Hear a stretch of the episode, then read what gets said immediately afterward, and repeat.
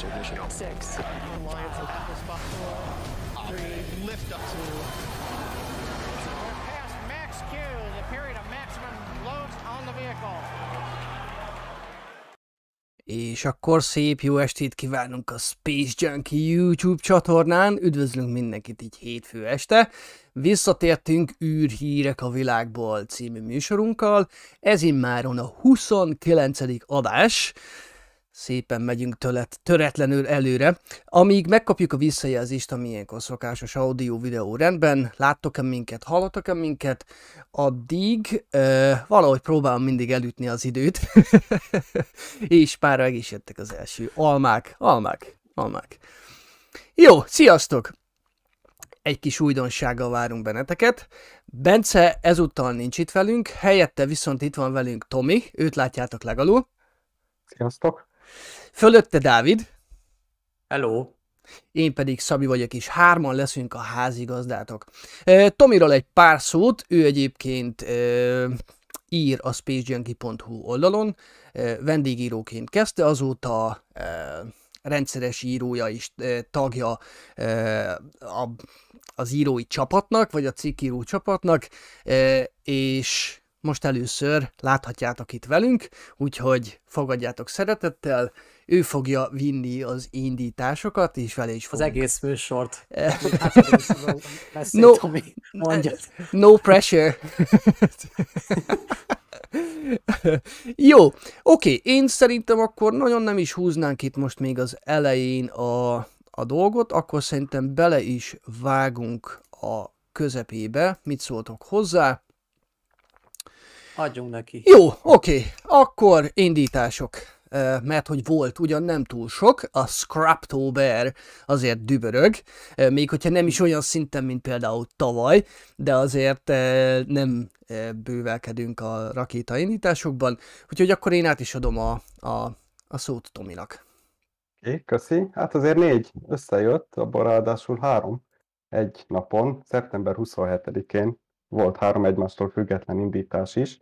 Az első kapásból Kínában történt, egy Xpace nevű vállalat ö, indított egy mm, Kuaichu, Kuaichu 1A elnevezésű rakétát, ami egy ö, vontású távérzékelési műholdat a Chilin 102D mm, D-t vitte magával, és sikeresen alacsony földkörüli pályára is állították. Az X-Space két év kihagyás után hajtott végre indítást, mert az utolsó az sajnos nem sikerült nekik, és ez a két év azzal telt el nekik, hogy rendbe szedjék, meg felülvizsgálják az ügyes-bajos dolgaikat, és ez most arra sikerült nekik. Ne aggódj, hogyha a, a, a kínai dolgokat nem tudod úgy kiejteni, mint a Bence, azért senki nem fog keresztre feszíteni. Pedig, Azt nem lehet. pedig még néztem is Bence technikáját. Jó, oké. Jól van. Aztán szintén Kínában maradunk. Két órával az X-Space indítása után egy hosszú menetelés 3BE indult el sikeresen, amelynek rakománya egy titkos kísérleti műhold volt. Az indítás követően úgy volt, hogy minden rendben van, még a harmadik fokozatot működés közben észlelték is Ausztráliából, azonban egy ideig nem érkezett semmi hír, majd pedig az amerikai űrhaderő, űrhaderő két új objektumot észlelt a világűrben, rádióhullámok segítségével. Ez az egyik objektum a harmadik fokozat volt, a másik objektum pedig maga a hasznos teher. Tehát Mhm. ebből le lehet következtetni azt, hogy a szeparáció sikeres Uh-huh. volt.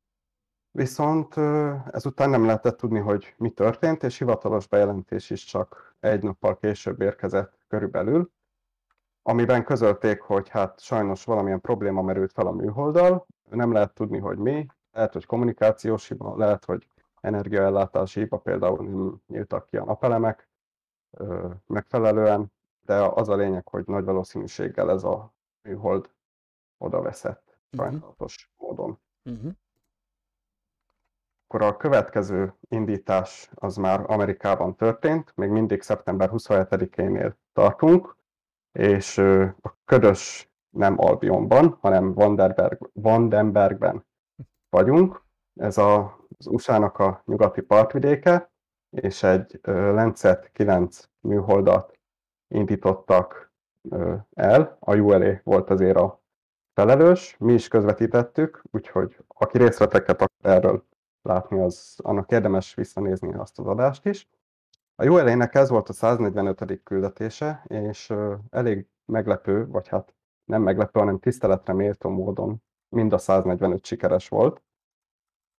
A, az indítást egy Atlas 5-ös rakéta segítségével végezték el, a műholdat Paris pályára állították. Az Atlas 5-ös rakéta a 401-es konfiguráció volt, ami azt jelenti, hogy a áramvonalazó kúp 4 méter átmérőjű volt, hulla szilárd meghajtású gyorsító rakétával emelkedett a magasba, és egy darab RL-10 hajtóművel volt felszerelve a Centaur második fokozat. A műholdról annyit kell tudni, hogy a NASA és az USA földtani szolgálatának új földmegfigyelő műholdjáról van szó. Ennek az a feladata, nem csak ennek, hanem a műholdcsoport többi tagjának is az a feladata, hogy Földünk felszínéről és erőforrásairól információkat gyűjtenek, amelyet számos ágazatban tudnak hasznosítani, például mezőgazdaságban, erdészet, faipar területén, vagy akár a települések növekedésének vizsgálatában is. Uh-huh. Jó, akkor menjünk a következőre. Szeptember 28-án volt egy nem indítás, hanem egy Soyuz MS-18 átdokkolás, Uh-huh. amikor a, a Rasvet modul, Rasvet Nadir pontjáról a Nauka modul Nadir oldalán található dokkolópontra történt az átdokkolás. A manőver során látványos felvételek készültek az átdokkol, magáról az átdokkolásról. Ezt Oleg Novicki, Piotr Dubrov és Mark Van der Hey hajósok végezték el. Nem tudom, Szabi, szeretnél-e ezzel kapcsolatban képeket mutatni, mert azért csak egyet tudok mutatni, ha én ezt leteszem ezt a képernyőt innen, akkor például itt látjátok, gyönyörű szép... Pont, hogy elég jó kép. Így, tényleg gyönyörű szép, várjátok, így kiteszem. Tehát ez szerintem a valaha készített legrészletdúsabb felvétel a nemzetközi űrállomásról. Azt érdemes tudni, hogy a nemzetközi űrállomás egy hihetetlenül kitekert pozícióban van. Tehát azt tudni kell, hogy az űrállomás haladási iránya az ugye tehát előre, tehát ezt most jól megmondtam, tehát mondjuk úgy, hogy amerre az egerem néz, tehát ebbe az irányba halad, ugye az, alulról felfelé halad, és elvileg ez, ez, ez az úgy működne, hogy tehát amit itt látunk, ez a nadir oldala, tehát ez kellene, hogy nézzen a föld felé. Na most ez a földtől 90 fokban el, tehát elnéz. Tehát ez egy, egy teljesen megtekert, tehát ezt, ezt, ezt teljesen át kellene fordítani 90 fokba, plusz 180 fokba teljesen, hogy a megfelelő haladási iránynak tehát a, a szokásos haladási irány, vagy a konfigurációt láthassuk belőle.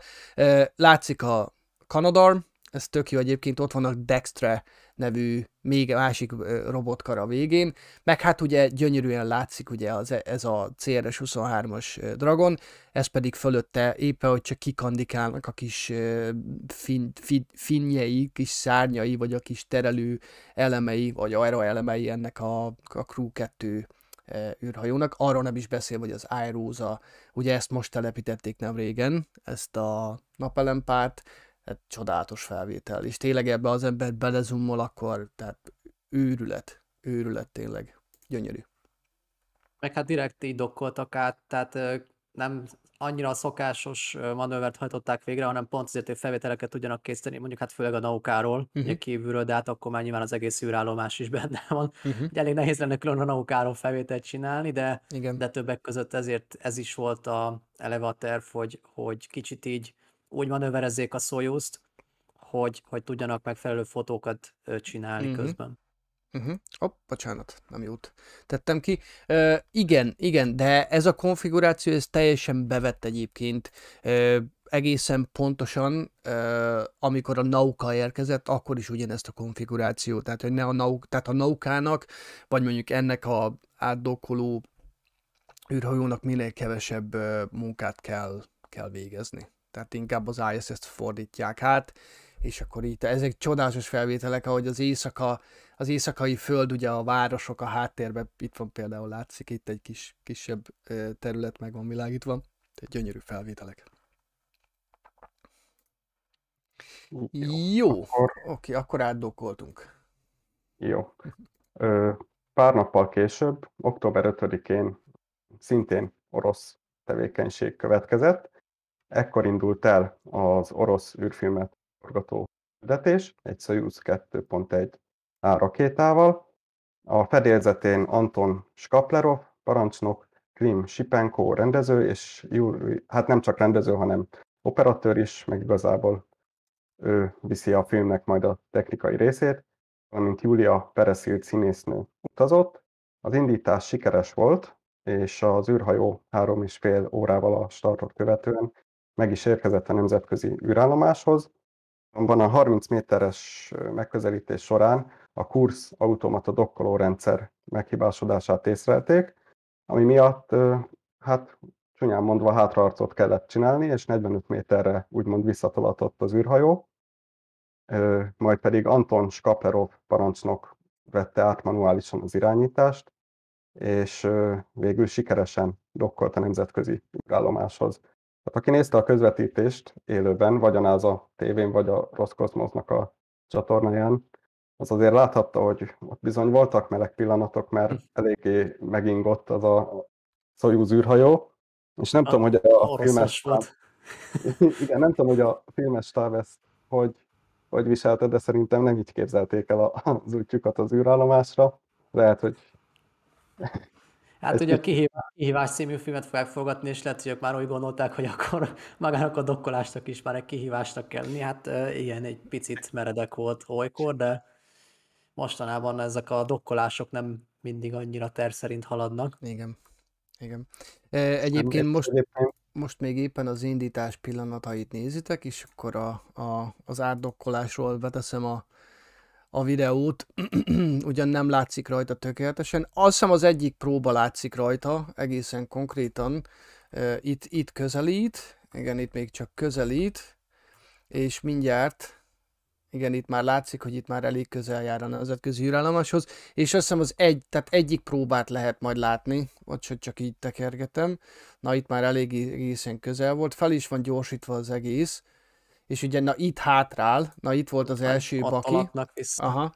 Tehát itt látszik, érdemes, egy pillanat hadd állítsam meg, érdemes nézni egyébként, hogyha bármikor néztek egyébként Soyuz vagy Progress érkezést, akkor erre a részére a képernyőnek érdemes majd koncentrálni. A felső ugyan Cyril betűs, de a számokat hál' Istennek nem, nincsenek Cyril számok, úgyhogy ez olvasható. Tehát ugye ez KM, tehát 0,048 km, tehát ez azt jelenti, hogy 48 méterre található éppen az űrhajó nemzetközi űrállomáshoz képest. Az alsó érték pedig 0,17 m per c, ez méter per szekundum. Ez azt jelenti, hogy 0,17 méter per szekundumos sebességgel itt most közelít, de mindjárt lát, ezt csak azért mondtam el, mert érdemes látni, ugye csökken, látszik, hogy 44-45, és akkor most látszik, hogy elindult hátra, de hát itt ez a belengés, ez fogalmunk nélkül. Az brutál volt. Tehát eleve az, hogy elkezd távolodni, és akkor elkezd mindenféle hülye manővert csinálni, ez valószínűleg ez a kursz dokkoló rendszernek a, a butasága lehetett, és ugye azt tudni kell, hogy, vagy ezt mondtad ugye Tomi, hogy, hogy manuálisan dokkolták be végül az űrhajót. Hát nem tudom, hogy ezzel mit fognak kezdeni, mert ha jól tudom, már nem ez az első ilyen probléma a kurszal, ugye? Hmm. Hát, hát elég sokadik, igen. Uh-huh. Igen. Nem tudjuk, hogy ez mennyire volt veszélyes, vagy nem. Nem vagyok benne, ja, nem vagyok benne biztos, hogy, hogy, hogy azért a veszélyességi küszöböt elérte azért egy jó 30. Hát nem tudom, mindegy, ezt ők tudják, erről nem hiszem. Hát szerintem azért Houstonban így lesápadva néztek, hogy már megint mi történik. Nekem nyáron elég volt. Nekem erről a Mir űrállomás jut eszembe, ugye amikor egy Soyuz lezúzta az űrállomást, uh-huh.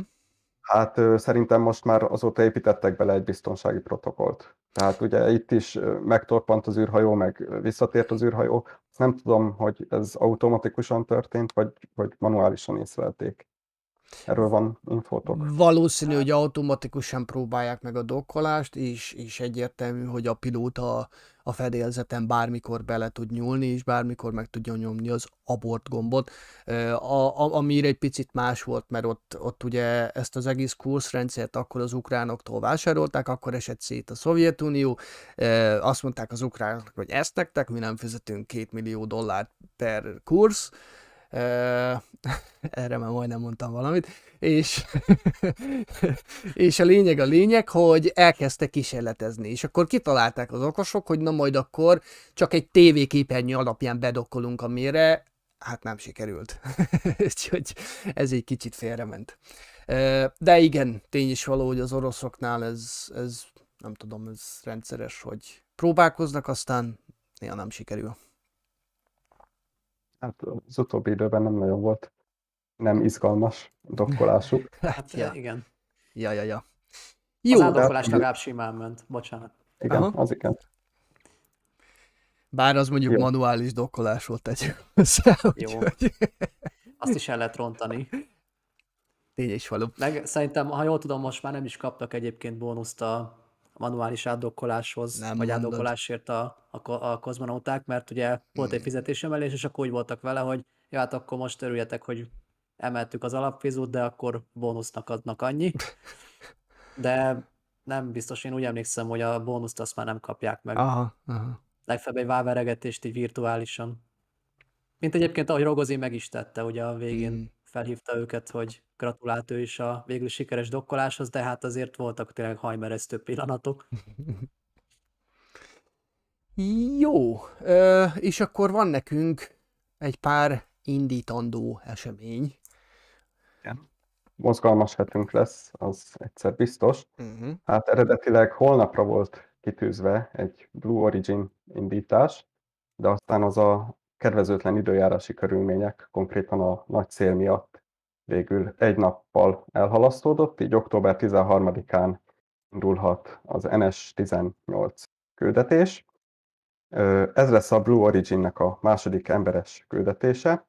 A missziónak a fő paraméterei, tehát magyarán a küldetés profil, amit Dávid meg is írt a spacejunkie.hu-ra, az nagyrészt megegyezik a korábbiakkal, tehát ugyanúgy 105-110 kilométeres magasságba hajtanak végre egy szuborbitális űrrepülést, vagy nevezzük űrugrásnak, mert ez a legjobb név rá. Most is négy személy fog felmenni a világűrbe. Bocsánat, vagy... a képet még nem, nem, nem módosítottam, úgyhogy a, itt a dátumot ne nézzétek. Ez még a régi dátum, így van. Bocsi Gábor. szóval most is négy fő fog mm, felmenni a világűr szélére. A különlegességét ennek a küldetésnek az adja, hogy a 90 éves William Shatner fog felmenni a, Blue Origin-nek New Shepard rakétájával. Őt a Star Trekből ismerheti mindenki, Kirk kapitány. Ő egy kanadai színész, rendező, producer, szóval elég nagy mm, karriert, filmes karriert tudhat magáénak, és nagyon elismert színész. De ha valaki a... nem nézte soha a Star Trek-et, akkor TJ Hooker. ez egy három része, vagy három évados sorozat volt, ha jól tudom. Tehát ez még a klasszikus, ugye nem a most felújított uh-huh. változatok, amik mennek, uh-huh. még az eredeti. Három másik utitársa is lesz, két üzletember, Chris Boshuizen és Glenn DeVries, ők Planet Labs-nek a társalapítója, valamint a Media Data Solutions-nek a társalapítója és vezetője, illetve a Blue Origin-nek az egyik kollégája, Audrey Powers is a fedélzeten lesz, tehát ők négyen fognak holnap után uh-huh. űrugrást tenni a világűr szélére. Aztán rá egy nappal később, október 14-én, szibériai Vostocsnyiból fog egy OneWeb küldetés indulni. Ez lesz a 11. OneWeb küldetés, egy Soyuz 2, egy B rakéta, 2.1B rakéta fog 34 darab műholdat poláris pályára állítani, ezzel 354 darabra növelve a műhold flotta létszámát, a tervezett 650-ből. Mai hír, hogy érvágás lesz az oroszoknak az, hogy jövő év közepétől várhatóan a OneWeb már indiai rakétákkal fogja lebonyolítani ezeket a küldetéseket, Mm. ami nem is meglepő, hiszen a OneWebnek indiai tulajdonosa van, így célszerű volt ezt a megoldást választani. Az oroszoknak meg azért nagy érvágás, mert ez az egyetlen kereskedelmi megbízásuk volt Mhm. nekik. Jó, akkor a következő október 16-án lesz a ULA a NASA megbízásából egy nagyon jelentős eseményt fog véghez vinni, reméljük, várhatóan. Uh-huh. A, méghozzá a Lucy űrszonda fog a Jupiterhez látogatni, egy trójai ö, csoport kisbolygóit fogja megközelíteni. Ö, 12 év tervezett élettartama lesz az űrszondának, ez idő alatt 8 ö, különböző aszteroidát fog meglátogatni. Útja 4 évig tart, tehát 2025-ben fog megérkezni az első célpontjához. Érdekesség, hogy az indítási ablakra 23 nap lesz, ami azt jelenti, hogy 23 napig folyamatosan, ha valami miatt tolni kellene a küldetés, például kedvezőtlen időjárási körülmények miatt, akkor 23 napon keresztül folyamatosan minden nap reggel meg lehet újra próbálni. Amennyiben ez sem lenne elég, úgy nagy valószínűség szerint 2022. októberében, amikor a, az idei indítás, hogyha elindul, akkor 2022. októberében lesz egy fontos mérföldkő, mégpedig a gravitációs hintamanőver a Föld körül. De hogyha idén nem indul el, akkor ebből fakadóan jövő októberben is lesz lehetőség egy indításra, viszont ahhoz valószínűség, valószínűleg már egy erősebb rakéta kell, és ehhez is az Atlas 5 405, 401-es konfigurációját fogják használni, ugyanúgy, hogy a, ugyanúgy, ahogy a Landsat küldetésnél, de hát ugye az Atlas 5-öknek az a jellemzője, hogy nagyon könnyen átalakíthatóak, és nagyon, hogy is mondjam, hát személyre szabható a rakéta, uh-huh. és tetszőlegesen lehet bővíteni szilárd meghajtású rakétafokozatokkal. Hát valószínűleg az se jelentene a nagy gondot a ULA-nek, hogyha egy erősebb rakétát kellene az űrszonda alá tenni, mert ezt is tudnák tenni egy év alatt, de hát reméljük, hogy erre nem kerül sor, és minden rendben lesz. A küldetést egyébként élőben fogjuk közvetíteni, hogy ajánlom mindenkinek figyelmébe majd azt az élőadást is. És aki szeretne többet tudni a Lucy, küld, Lucy küldetésről, kicsit grúsan mondtam, Lucy!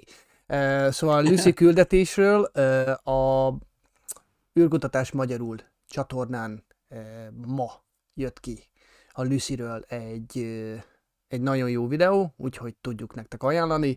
Szerintem Még mind... csak a tagoknak, ha jól tudom. Igen? Akkor... Csütörtökön lesz majd mindenkinek publikus. Köszönöm kiegészítést. Akkor nem sokára jön. De természetesen ez azt jelenti, hogy iratkozzatok fel. Pontosan. Pontosan. Irány, irányított ilyen marketing. Így van, plusz volt egy, egy másik videó is ezzel kapcsolatban. Mindegy, az is a legutóbbiak egyike, ami szintén témába vág. Most Ez a Lagrange, Lagrange pontokkal kapcsolatos. Így van, így van, így van. Mert hogy ugye fontos szerepet játszanak ezek a Lagrange pontok a, a Lucy küldetésben. Ez egy nagyon érdekes küldetés lesz. Gyertek mindenképpen, ha nem lesz csúszás, akkor szombaton is nézzétek velünk. Itt lesz egyébként velünk Rezsabek Nándor, ő lesz a szakkommentátorunk, és élőben fogjuk közvetíteni remélhetőleg a, ennek a fantasztikus küldetésnek az indítását. Jó, akkor haladunk tovább. Uh-huh.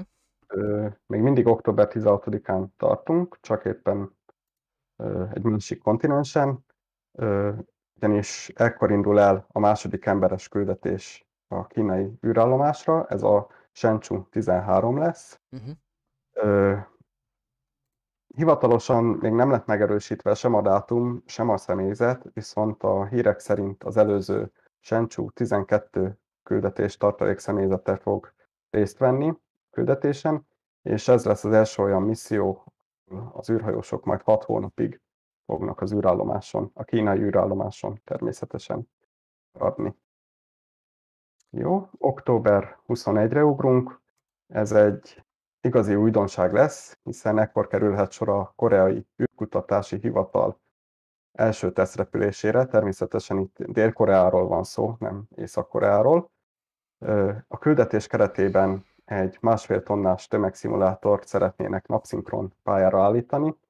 A rakétájukat Nurinak, vagy más néven KSLV kötőjel 2-nek lehet nevezni. A KSLV rövidítése az a Korean Satellite Launch Vehicle. Így jön ki a mozaik szó, de a Nuri az könnyebben kimondható. Közben belinkeltem az indítások listáját a, az élő chatbe. Itt meg tudjátok nézni, mert, mert egyébként van, vannak adatbázisaink a, a Space Junkie weboldalon, és ezen a linken eléritek az indítások listáját. Így van, valamint egy emberes küldetések adatbázis is van, ott pedig a kínai küldetés, emberes mm-hmm. küldetéseket, valamint a az amerikai, illetve az orosz emberes küldetéseket uh-huh. találjátok meg. Így van. Jó, és akkor a, az utolsó indítás az október 22-én lesz, megint egy másik kontinensen. Francia Gajánáról fogja az Ariane Space egy Ariane 5 rakétával két táv, távközlési műholdat geostacionárius pályára állítani. Ami érdekes ebben a küldetésben, hogy ilyen rakétával fog indulni december 18-án várhatóan ténylegesen a James Webb űrteleszkóp. A hordozó rakétán ugye tavaly egy hibát találtak, egész pontosan a hasznos terhet védő áramvonalazó kupok leválásánál a, az egy nagyméretű vibrációt okozott a hasznos teherbe, tehát a, egy, például egy műholdban. Nyilván ugye ezek olyan érzékeny műszerek, nem is beszélve a James Webb űrteleszkópról, hogy semmilyen rázkódás, határértéket átlépő rázkódás nem jó nekik, úgyhogy a problémát azóta már orvosolták, de a küldetés nagyon fontos lesz nekik, bár nem ez az egyetlen, de fontos lesz, hogy adatokat, illetve tapasztalatokat gyűjtsenek arról, hogy hogyan viselkednek ezek az új áramvonalazó kupok vagy a javított rendszer. Mm-hmm. Oké, okay, és akkor, ha minden igaz, akkor letudtuk az indításokat. Így van. Nagyszerű. Tomi, nagyon szépen köszönjük, kiváló munkát végeztél. Sziasztok! Jó, oké. Okay. Akkor én azt mondom, hogy mindjárt átnyergelünk a következő témakörre, de mielőtt azt megtennénk, egy pár dologra felhívnánk a figyelmeteket. Először is talán az egyik legfontosabb dolog a csatornánk a Space Junkie ökoszisztéma életében, az a webshopunk. Végre elindult a webshopunk. Még kicsit limitált, de lassan fel fogjuk tölteni a meglévő dizájnokat, lesz még többféle termék egyébként, tehát a spacejunkie.hu oldalon a webshop gombra, ha kattintottok, akkor szépen itt vannak, van négy darab póló és kettő darab bögre design, és ezek közül lehet válogatni, remélhetőleg mindenki talál magának megfelelő méretű, színű, és dizájnnal ellátott pólót, mint például ez a nagyon jó Van Orbit, ez ha valaki esetleg ismeri a Van Hop, ugye ez a mikor lesz az ugrás, vagy mikor lesz a tesztrepülés, erre utalt ez a Van Hop, és ugye a Van Orbit most ugye tűkönülve várjuk, hogy megtörténjen az első orbitális repülés, amiről majd Dávid fog beszélni a műsor végén. Úgyhogy egyelőre erre várunk, és mindenképpen eh, nézzetek szét a webshopban, a leírásban azt hiszem megtaláljátok a web... Megvan? Ú, lehet, ú, lehet, hogy még nem tettük be. Szerintem nincs. Elképzelhető, hogy nincs. Aha, Akkor viszont nincs. én nagyon gyorsan egyrészt ide belinkelem az élő chatbe, valamint ö, fogom mindjárt módosítani, és meg fogjátok találni a videó leírásában. A másik dolog talán, ami, ami egy fontos változás az életünkben, ugye a támogatást, ezt mondtuk, hogy most már direktben tudtok minket támogatni. Egyrészt egyszeri vagy vagy rendszeres támogatási formában. Na most van egy kis problémánk a rendszeres támogatással, de ez hamarosan javításra kerül, tehát meg lesz oldva, hogy, hogy, hogy ugyanúgy, mint ahogy a Patreonon vagy a, a YouTube-on rendszeres támogatás tudtok irányunkba eszközölni, fel tudtak iratkozni, le, tud, le lehet róla bármikor iratkozni, mindenképpen szólni fogunk, tehát közé fogjuk tenni, amikortól ez aktuális, és, és végre ez az opció is működik. Továbbá természetesen azzal, hogy néztek minket, azzal, hogy ha lájkoljátok esetleg a videót, hogyha megosztjátok a videókat, ezzel tudjátok segíteni a munkánkat, eh, olvassátok a spacejunkie.hu oldalt, eh, iszonyatosan informatív, tényleg eh, folyamatosan bővül a, az információ mennyisége, eh, tényleg mindent lefedünk szinte. Eh, megtaláltok minket Facebookon, ja bocsánat, fel tudtok iratkozni push üzenetekre, és akkor kaptok értesítést a cikkekről. Fent vagyunk Facebookon, egyrészt pagejunkie.hu néven, másrészt űrutazás űrhajók e, csoport néven, valamint Instagram, Twitter, TikTok, és ami talán a legfontosabb, Discordon megtaláltak minket, hihetetlen jó közösség, közösség eh, ki, mindenképpen csak biztatni tudok mindenkit, hogy jöjjön és csatlakozzon, mert egy hihetetlen jó kis csapat verbuválódott ott össze, gyertek csatlakozzatok.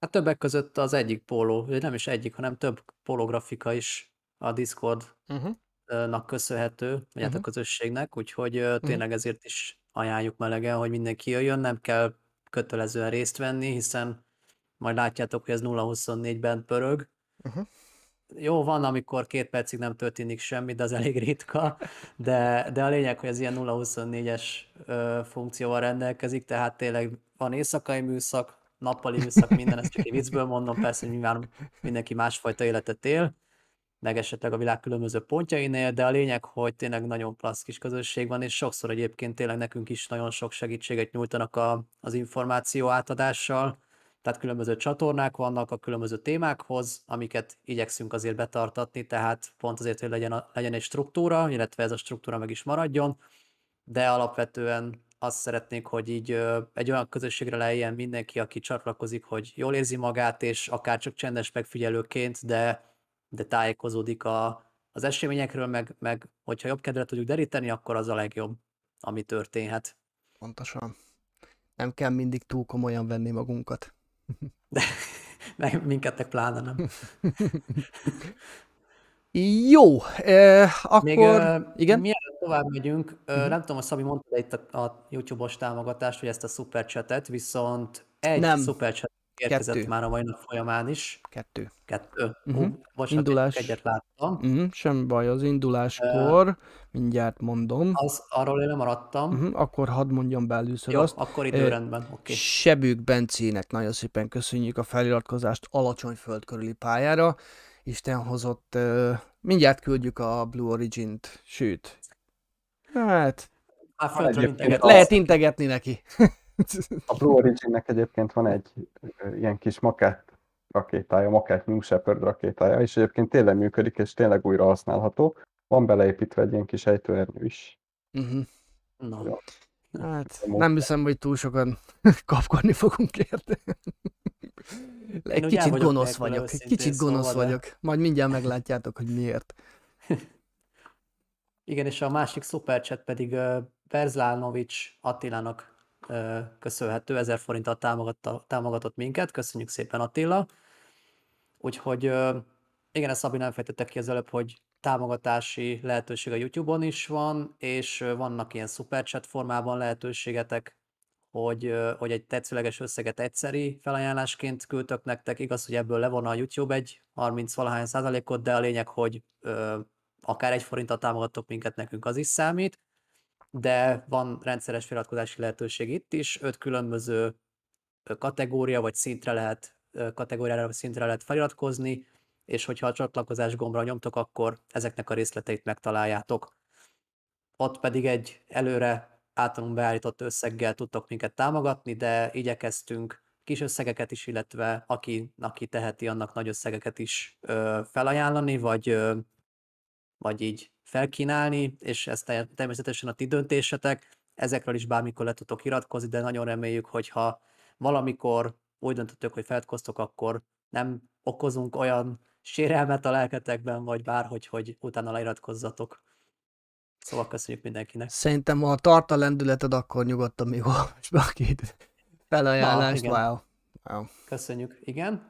Gulyás Gergő, Gergelynek 1000 forint, aki azt üzeni, hogy éljenek a halak. Igen, Mr. Mr. mert Hack.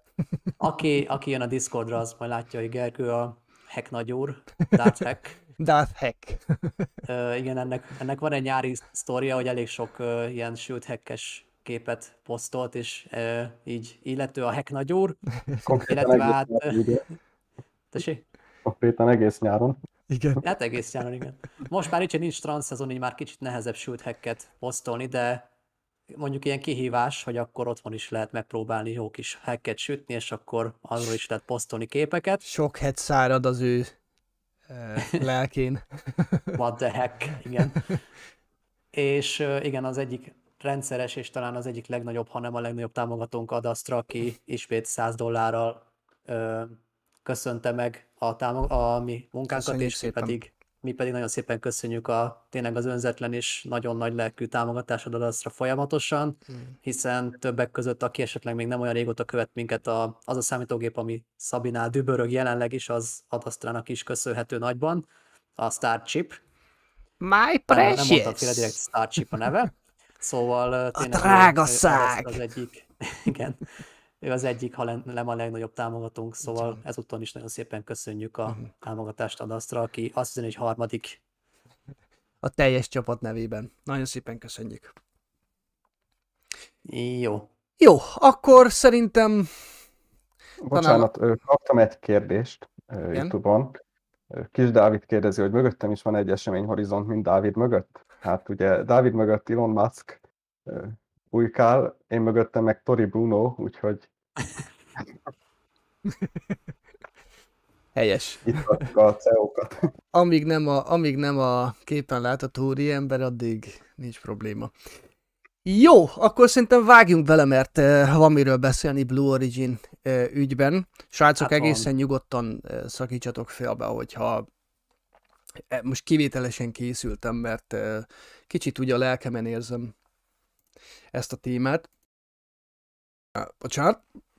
Szóval, oké, tehát az Ars Technica eh, kihozott egy cikket nem régen, és egy, hát eh, mondjuk úgy, hogy eléggé tanulságos, és tele van nagyon érdekes információval. Tehát kezdésnek ugye Blue Origin, aki esetleg nem ismerni a Blue Origin-t, eh, nagyon nagy aspirációkkal, nagyon nagy tervekkel álltak elő ugye már elég régen, és, és, és hát kifejtem, hogy mi a probléma velük, vagy legalábbis az Ars, inkább úgy mondom, hogy az Ars Technika cikkében Erik Berger kifejtette, hogy mi igazán, mi a, tehát mi a gond velük, és hogy te például mi történt az elmúlt időben. Uh, Oké, okay, tehát Jeff Bezos egyik kedvenc szlogenje az volt, hogy uh, utat építünk az űrbe. Uh, körülbelül, hát majd két évtizede létezik ez a cég, és egyelőre még nem jutottak el az űrbe. Az űr határáig eljutottak, tény is való, ezt, ezt a, tényleg senki el nem veheti tőlük, de még nem sikerült orbitális képességekkel rendelkező rakétát gyártaniuk, vagy bármiféle hasznos terhet uh, föld körüli pályára állítani. Nagyon, tehát ez egy teljesen bevett dolog, hogy a, hogy a, hogy a SpaceX között, vagy a SpaceX-el vonnak úgymond párhuzamot. Na most nézzük meg, hogy a SpaceX két évvel később alapította Elon Musk, és tehát konkrétan a világ legdominánsabb, vagy az egyik legdominánsabb cége. Mindjárt beteszek egy nagyon jó uh, diagramot egyébként, amin majd láthatjátok, hogy, hogy nagyjából uh, a cég indításai, tehát hogy alakultak az elmúlt időben.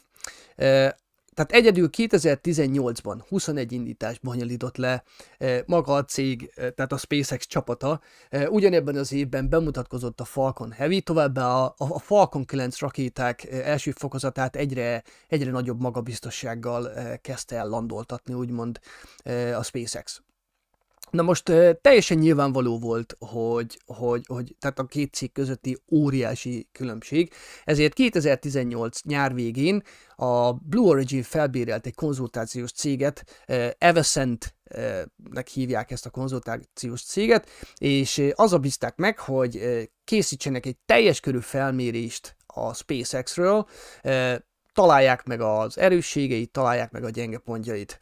É, tehát vegyek mindenféle szempontból gólcső alá. Ezt természetesen megtárgyalta a, a, a, a vezető testület, és ez majd a, a, a testület tagjai végül egy kilenc oldalas kivonatban úgymond összeírták a, a lényeget, és továbbították Bob Smithnek. Bob Smith, ő a COO, ő, ő talán a második legkomolyabb ember a, a Blue Origin-nél, én úgy tudom, és ő hát, direktben uh, Jeff. Elnök vezérigazgató. Igen? Uh-huh. Tehát ő Tehát a, okay. a Jeff Bezos jobb keze lényegében. Uh-huh.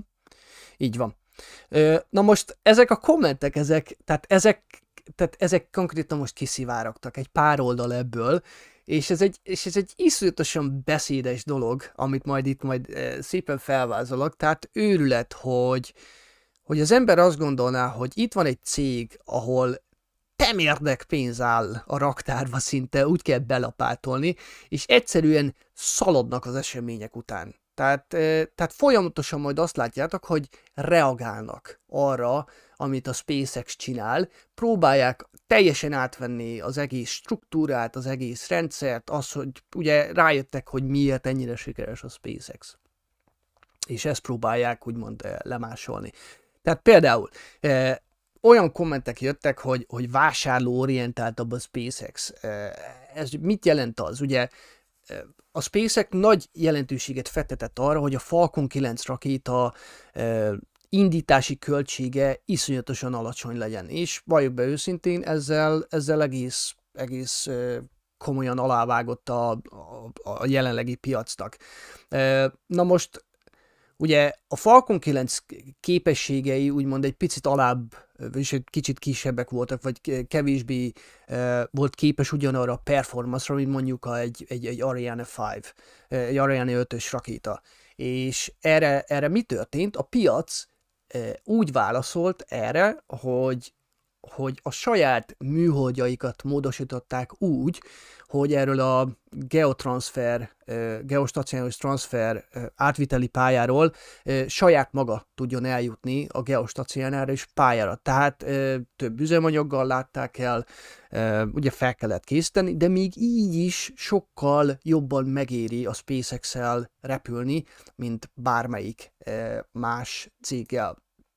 És ugye felvetette, tehát felvetődött a testületben az, hogy vajon ha a Vulcan ugye az új nagy, vagy bocsánat, a, a, na, keverem, a New Glenn rakéta, hogyha kijön, akkor ugye ez egy sokkal nagyobb teljesítőképességű rakéta, és vajon a piac az ő rakétáikra is rá fogja-e szabni, tehát testre fogja szabni a, a, hasznos terhet és annak a paramétereit, és ugye ez, ez, ez egy nagyon nagy kérdés, és ugye nem, nem, nem tudják erre a biztos eh, választ. Akkor ugye olyan tehát olyan dolgok történnek, tehát hogy, hogy például, például a SpaceX-nél 70%-ban e, a cég állítja elő a rakéták komponenseit.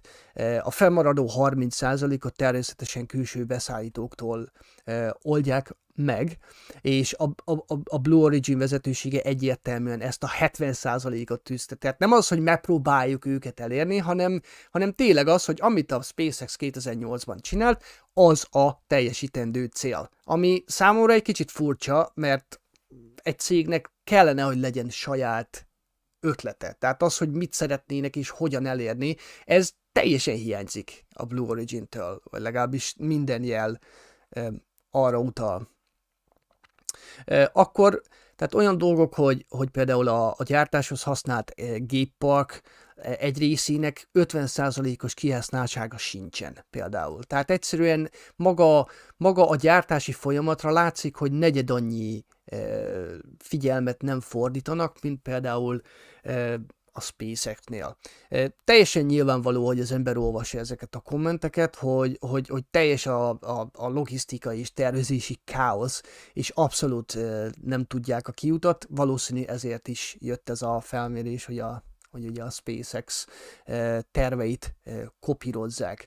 Akkor méltatták, hogy, hogy a SpaceX milyen jól tudja előre megtervezni a, a, a, a, a kiadásait. Tehát, hogy egyszerűen, egyszerűen tehát még a Blue Origin-nél folyamatosan túlülnek a cechen, folyamatosan alul becsülik a, a, a költségeket, addig a SpaceX-nél ezt viszonylag jól tudják menedzselni. Az egyik vezető eh, konkrétan azt nyilatkozta, hogy, tehát szó szerint, hogy hogyan képesek ilyen pontosan eh, megsatszolni a kiadásaikat, számomra teljesen felfoghatatlan. Tehát teljes tanástalanság. Akkor ugye gyártási költségek. Tehát azt ne felejtsük el, hogy a SpaceX indulásakor ugye Elon Musk megalapította a Space Exploration eh, céget, akkor 100 millió dollár saját tőkével indította el.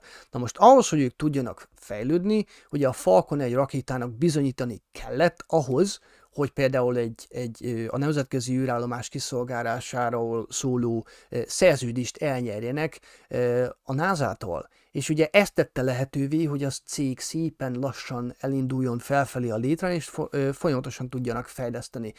Ezzel szemben Jeff Bezos a 2000, 2000-es évek azt hiszem elején alapította a Blue Origin-t, a 2000-es évek végére jutott... 2000-ben konkrétan. 2000-ben? Köszönöm. Mm. És 2000-es évek vége felé egy olyan bevett szokást kezdett el, hogy évi egy milliárd dollárt investált a cégbe. Na most ez, ez, ez marha jó hangzik, csak ha azt nézzük meg, hogy 20 év alatt mit sikerült elérniük, azért annyira nem kósar a dolog. Na most uh, Gwyn Shotwell, aki a, a SpaceX második embere, úgymond, azt nyilatkozta, hogy véleményem szerint a mérnökök uh, nyomás, kihívás alatt limitált lehetőségek uh, között tudnak a legjobban teljesíteni, így tudnak a leghamarabb áttörő sikereket elérni nem 20 év alatt, nem minném, hogy bármilyen szintű motiváció vagy akarat lenne náluk. Most ez egyértelmű, ezt is osztani kell kettővel, mert konkurencia, de nem lő nagyon mellé, azt azért tegyük hozzá. Ehm, teljes mértékben látható, hogy egy túlfinanszírozott cég nem számított soha, e, tehát a fontossági lista top 3-ba sosem volt benne a költség. Tehát nem volt egy olyan, egy olyan erő, ami azt mondja, hogy oké okay, gyerekek, minimalizálni kell a, a, a, az olyan dolgokat, ami nem viszi előre a, a termelést, mindent racionalizálni kell, mindent a lehető legolajozottabban kell működtetni, a legolcsóbban, a legköltséghatékonyabban, míg a Blue Origin-nél konkrétan pénz van, gyerekek, úgy csináljuk, ahogy akarjátok, nyugodtan, nem mind, mindegy, hogy mennyibe kerül. Ez azért, ez, ez, ez egy óriási... Nincs összefogva az egész. Így van. Tehát... Szétfo- szépen szétfolyik. Így van, így van. Tehát például o, tehát ilyen, tehát olyan szabály például, vagy, vagy egy olyan bevett e, eljárás nincs, mint például a SpaceX-nél, hogy minden tízezer dollár fölötti kiadásnál valaki felel érte és ugye valaki felelősségre vonható egy bizonyos döntésért, még a Blue Origin-nél nincs olyan, hanem hát így alakult, és kész. És ez azért ez egy, nem egy nem igazán működő dolog. E, munkaórák.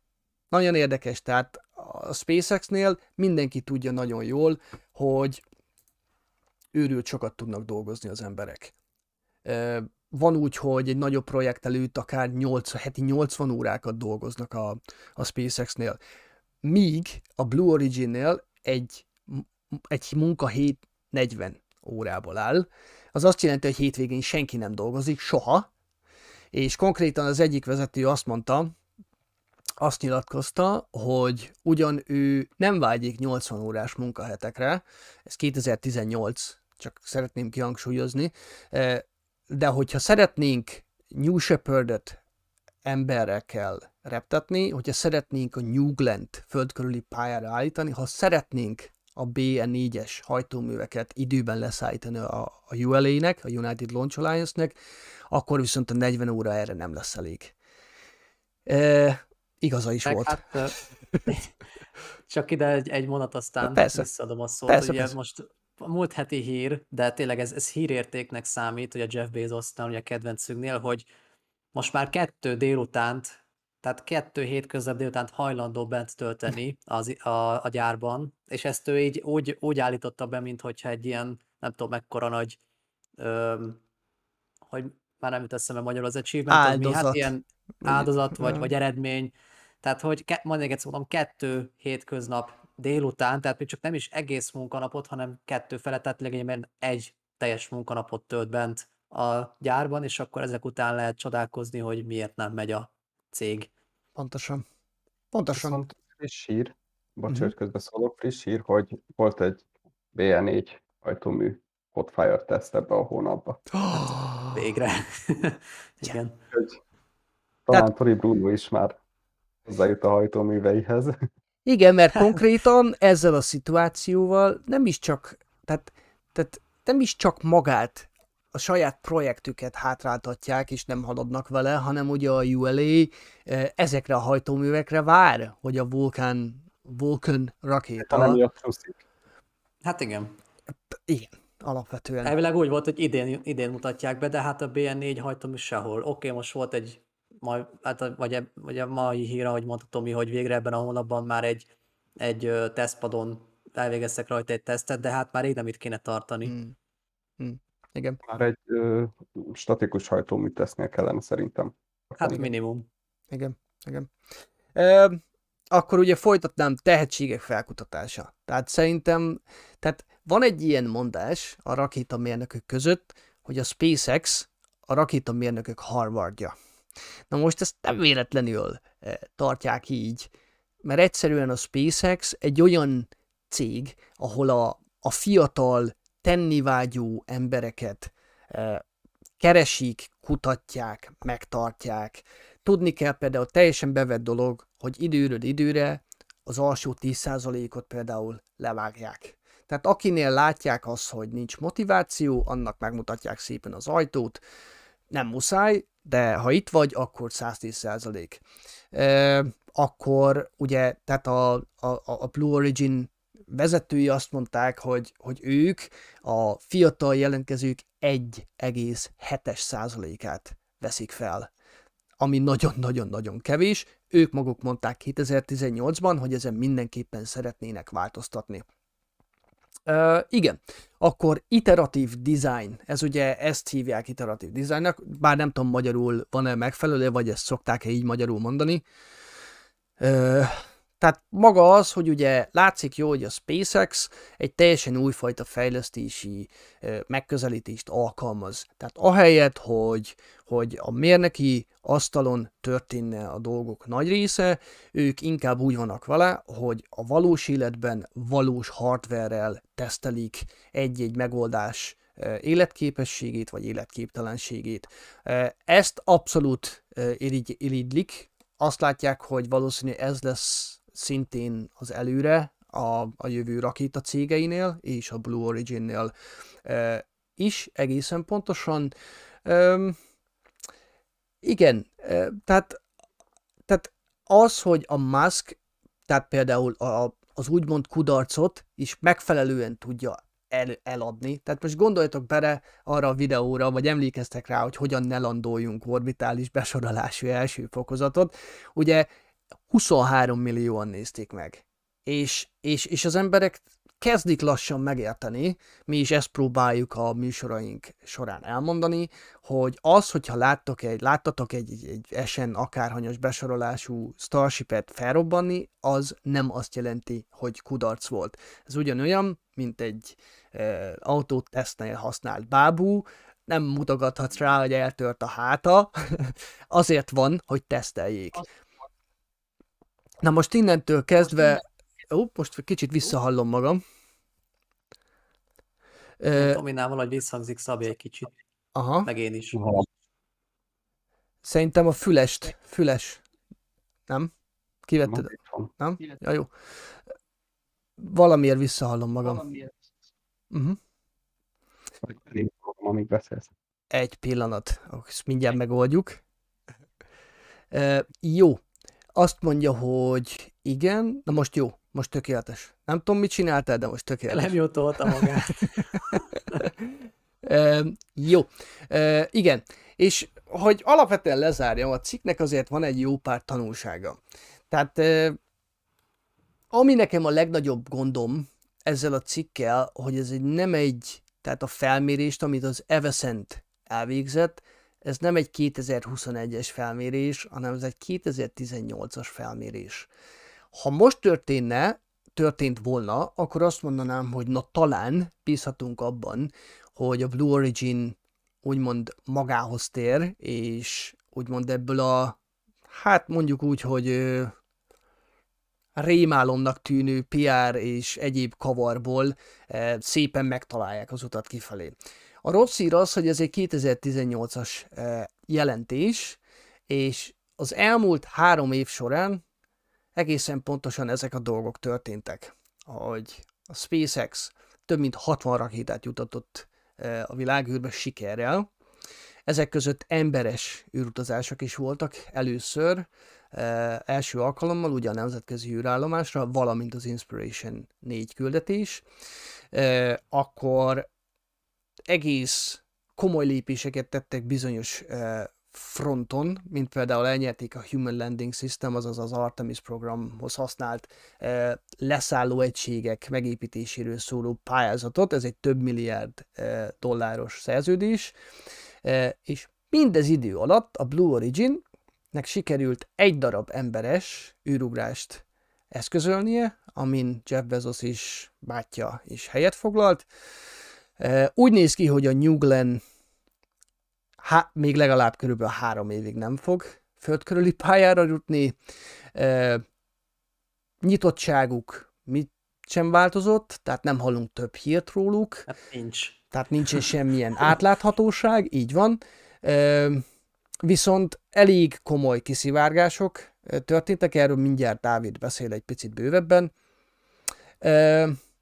E, és talán, igen, tehát ez a kommunikáció, ugye ez talán a leg, a, le, a leginkább komoly probléma. Tehát az a fajta PR támadás, amit 2021 hozott az a Blue Origin-től, ez egyszerűen felfoghatatlan. Tehát, a, tehát magyarul ők mindenkibe beleálltak. Tehát elkezdték ócsárolni a Virgin Galacticot, elkezdték ócsárolni a SpaceX-et, beperelték a názát.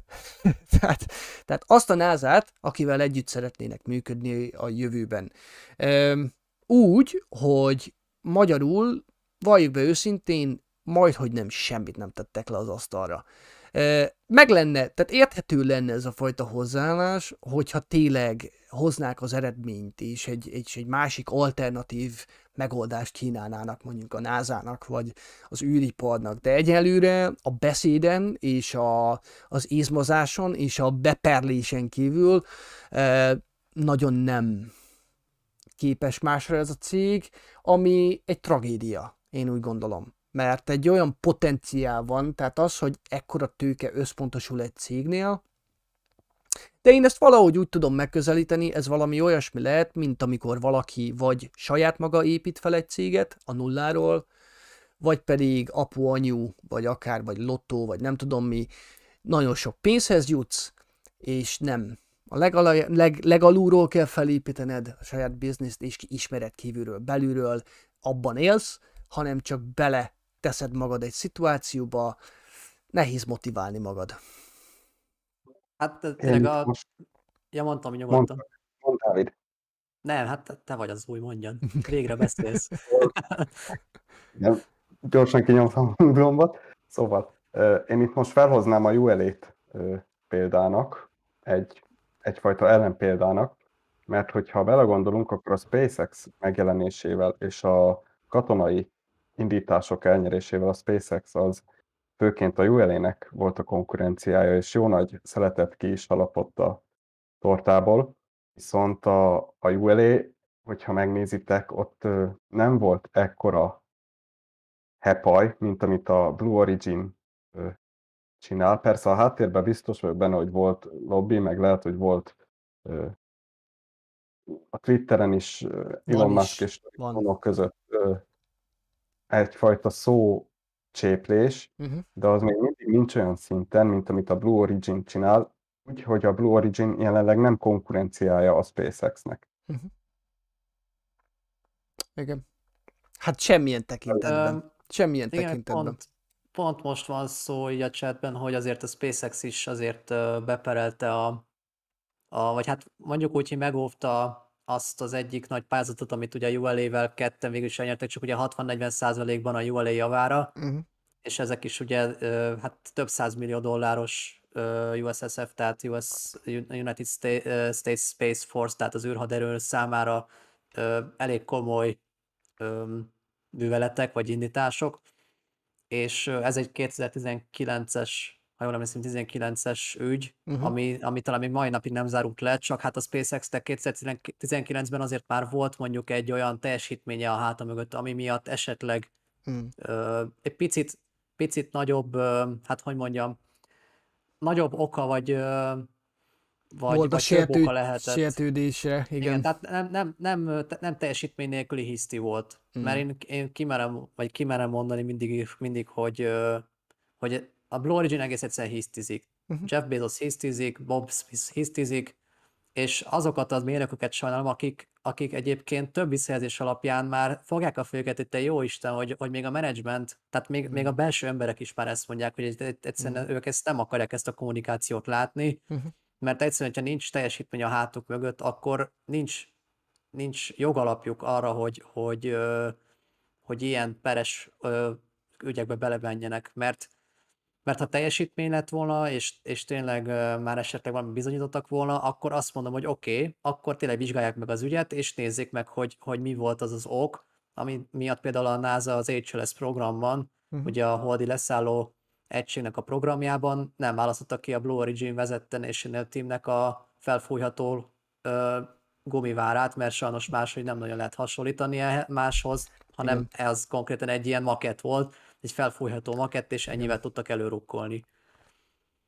igen. Szóval, igen. vagy nem Meg- tudom, Szabi, meg szerettél volna mondani itt valamit, csak mert akkor Alap- átérhetünk a többi botrányra, ugye, mert az a téma Így ö, van. címe, ugye, hogy botrányok, sajnos többes számban bár csak, csak egy botrányról, vagy inkább az lenne legjobb, ha nem is kéne botrányról beszélni, de sajnos ráadásul még több botrány is Igen. van. Igen. Úgyhogy, Igen. Alapvetően az Artemis program az szerintem, ami, ami, ami a legtöbb embernél borította a bilit. Konkrétan azért, mert teljesen nyilvánvaló egyébként, hogy Kína, Kína kőkeményen emberes landolási babérokra tör, és rettentően jól haladnak a programjukkal. Ezt egyébként, ezt a grafikont azért hagytam be, csak hogy lássátok, tehát nulla orbitális indításhoz képest 2021-ben az új Falcon 9 indítások száma 2, tehát az új rakéták, a használt 22, tehát konkrétan alig gyártanak új rakétákat, hanem elért, tehát a, bocsánat, első fokozatokat, és még van 8 tervezett küldetésük idénre. Tehát az Artemis program volt az, tehát már így is szanaszét csúszik az Artemis program. Teljesen nyilvánvaló, hogy az SLS rakéta egy, egy nagyon komoly ütközőpontja ennek a dolognak, és a Blue Origin ezzel, hogy már most már másodjára, tehát ugye pereltek egyszer, elvesztették, és most ugye a legfelsőbb bírósághoz, azt hiszem legfelsőbb bíróság, vagy az annak megfelelő szervhez. igen, hát a, citálták. szöve, a szövetségi bíróság, vagy uh-huh. igen. Tehát először ugye a kormányzati felügyelő hivatalnál, ugye a GAO-nál, ö, vagy magyarul GAO, mondjuk GAO, aha. magyarosabban, ö, ott perelték be a, az eredményt, vagy ott óvták meg, azt ugye elutasították, Mhm. és akkor utána mentek tovább. Uh-huh. Tehát nyilván el fogják utasítani ott is, de ez, hogy, hogy ez, a, ez a vergődés a semmi mögött, tehát ez, ez ami, ami eléggé ilyen, hát ilyen, hogy mondjam, nem túl, nem túl szimpatikus így a külvilág felé nézve, és ez tényleg csak a külvilág, mert aztán mindjárt jönnek még a jó kis belügyek is. De ha csak vergődnének, de konkrétan áll a Human Landing, a HLS Hát program, igen. tehát konkrétan, mert amíg ez le nincs zárva, addig nem utal pénzt a NASA, addig áll az egész. És úgy, Hát, hogy azért a kínai igen. verseny az azért elég komolyan kezd felépülni, ez hiányzik legkevésbé az Artemis programnak. Igen, hát az, Úgyhogy- a, tehát mondjuk a nyilván a SpaceX nem állította le a Starship fejlesztését, mert mindjárt beszélünk arról is, Mhm. hogy milyen ö, események zajlottak az elmúlt hetekben, de a lényeg, hogy a, a Blue Origin nem tudja megakadályozni azt, amit a legjobban szeretne, hogy a SpaceX-től elvegyék ezt. Tehát egész egyszerűen ezt a SpaceX-nek már ö, kihirdették, megnyerte, kész. Tehát ezzel már nem, ezt nem fogja visszavonni a NASA, és tényleg ahhoz képest, hogy ők szeretnének, mármint a Blue Origin szeretne együtt dolgozni a NASA-val, és, és tényleg jó kis zsíros üzleteket lebonyolítani, mondjuk uh-huh. így, ehhez képest még ha már nem is lett volna elég a, a felügyelői hivatalnak a döntése, ami egy teljesen független felügyelőbizottság és egy teljesen független szervezet, tehát még nem is lehetett azt hinni, hogy, a, ré, hogy részre hajlik, és akkor a SpaceX a kis kedvencük, és akkor úgyis oké, okay, nekik volt igazuk. Uh-huh. Abszolút megkérdőjelezhetetlen volt a döntése már a, a felügyelőhivatalnak, ehhez képest konkrétan a legfelsőbb vagy a szövetségi bíróságnál perelték be azt az űrhivatalt, akikkel majd szeretnének együttműködni, tehát teljesen nonsens, meg teljesen abszurdum az egész. És, és még egyszer mondom, a teljesítmény nélküli, ö, és talán mondhatom, hogy jogalap nélküli ö, hiszti meg vergődés az, amit egyelőre idén produkál a, Blue Origin, és azért tényleg jó lehet mondani a két űrugrás, de könyörgöm, 21 év eltelt. 21 év. És ja. két, két, jó mondjuk, 20, tehát csak egyen van igen. ugye a, kett, a második még nincs is meg, reméljük azért sikerült, tehát azért nyilván annak drukkolunk, hogy minden indítás sikeres legyen, illetve visszatérés is, de na, tehát azért most már nem, tehát maximum abból a szempontból lehet a SpaceX-szel hmm. párhuzamot vonni, hogy SpaceX és a Blue Origin az kb. itt van, még próbáltam úgy, hogy a képbe benne legyen a két kezem, de hát az a baj, olyan, olyan különbség van már a két cég között minden téren, hogy, hogy egyszerűen már kár is összehasonlítani, mert teljesen más a vezetői kultúra, teljesen más a koncepció, teljesen mások a célok. Tehát ez, hogy tényleg a, a New Glenn is, ugye, ami az első orbitális besorolású rakétájuk lenne, már most jelenleg 2021-ben kellett volna azt is bemutatni, ez képest most legalább ott tart, hogy három hmm. év csúszásban van, és ki tudja, hogy hol lesz a vége. Uh-huh. Tehát lassan már egy ilyen SLS szindrómába csúszik át az egész. Ugye az SLS ugye a hányatott sorsú NASA rakéta, uh-huh. amit szintén különböző beszállítói nem teljesítések miatt már egy laza 11 éve csúszik, és egy laza 20 milliárd dollárt emésztett föl, tehát egy kisebb ország költségvetését. Szóval, hát igen, az, az egy másik kategória, most ebben is menjünk bele, mert az SLS-ről is reggelig lehetne beszélni. A mhm. lényeg, hogy a Blue Origin az a baj, hogy kifelé is ö, nagyon negatív dolgokat mutat, és ráadásul befelé, uh-huh. amik, amik ugye kiderültek.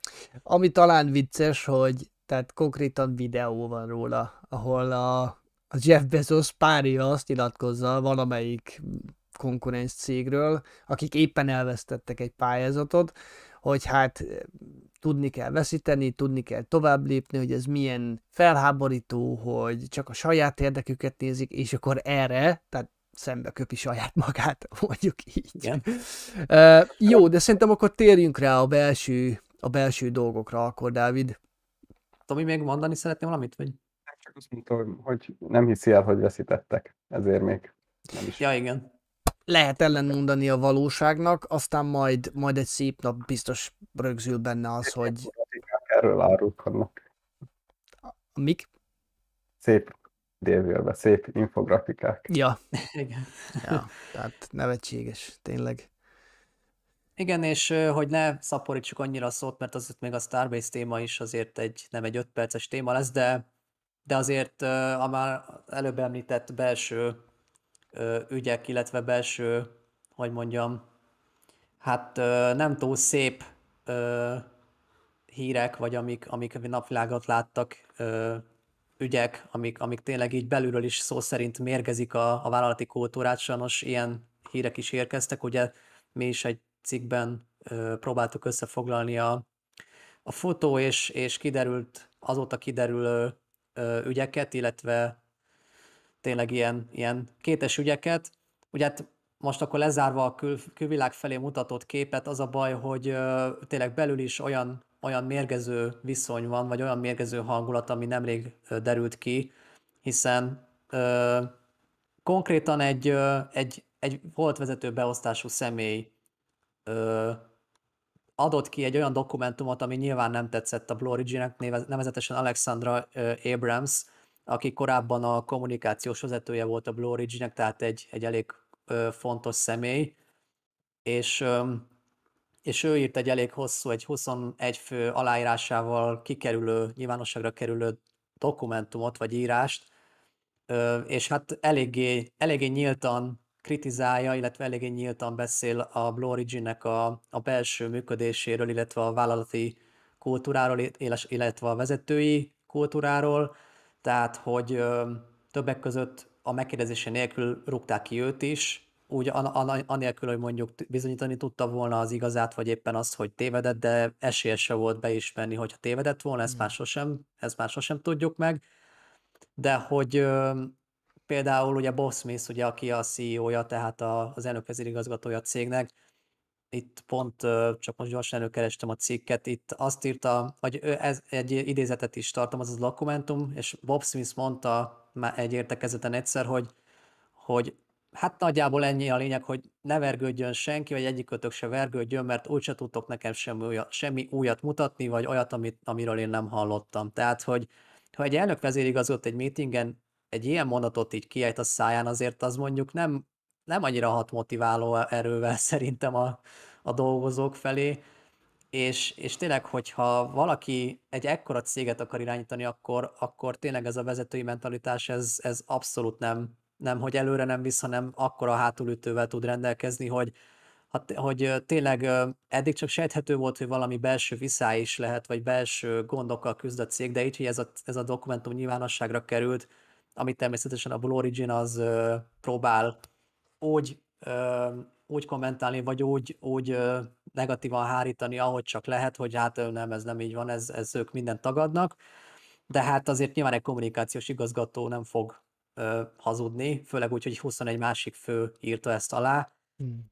Ö, tehát, ö, illetve azt érdemes megnézni, hogy ö, volt egy ö, korábbi összehasonlítás, vagy egy ilyen értékelés, a vezetői értékelések, ugye ezeket ö, Amerikában mindig közzé teszik, és mindössze a 19%-a volt a dolgozóknak elégedett Bob Smith teljesítményével, míg többek között Elon musk ugye a SpaceX vezetőjével 91% tehát 19-91 és még Tori Brunoval is 77% volt megelégedve a ULA-nél, tehát azért nagyságrendekkel tartanak előrébb a, a Blue Origin-hez képest már a vezetők is, és így akkor már kicsit talán árnyaltabb a kép, hogy, hogy vajon miért tartanak még mindig ott, ahol, tehát, hogyha egyszerűen ilyen vezetői vannak a cégnek, akkor, és ez viszont Jeff Bezosnak a, a problémája, főleg hiszen végső soron, mivel ő az alapító és az első ember a cégnek, ha ő nem tud maga mellé szerezni normális embereket és, és tényleg kom- kompetens vezetőket, akkor, akkor ezek után ne is csodálkozunk, hogy több, teljesen mindegy mennyi pénzt több bele, akár a világ összes pénzét beleölhetné, hogyha ilyen vezetői uh-huh. vannak, vagy ilyen jobb keze van,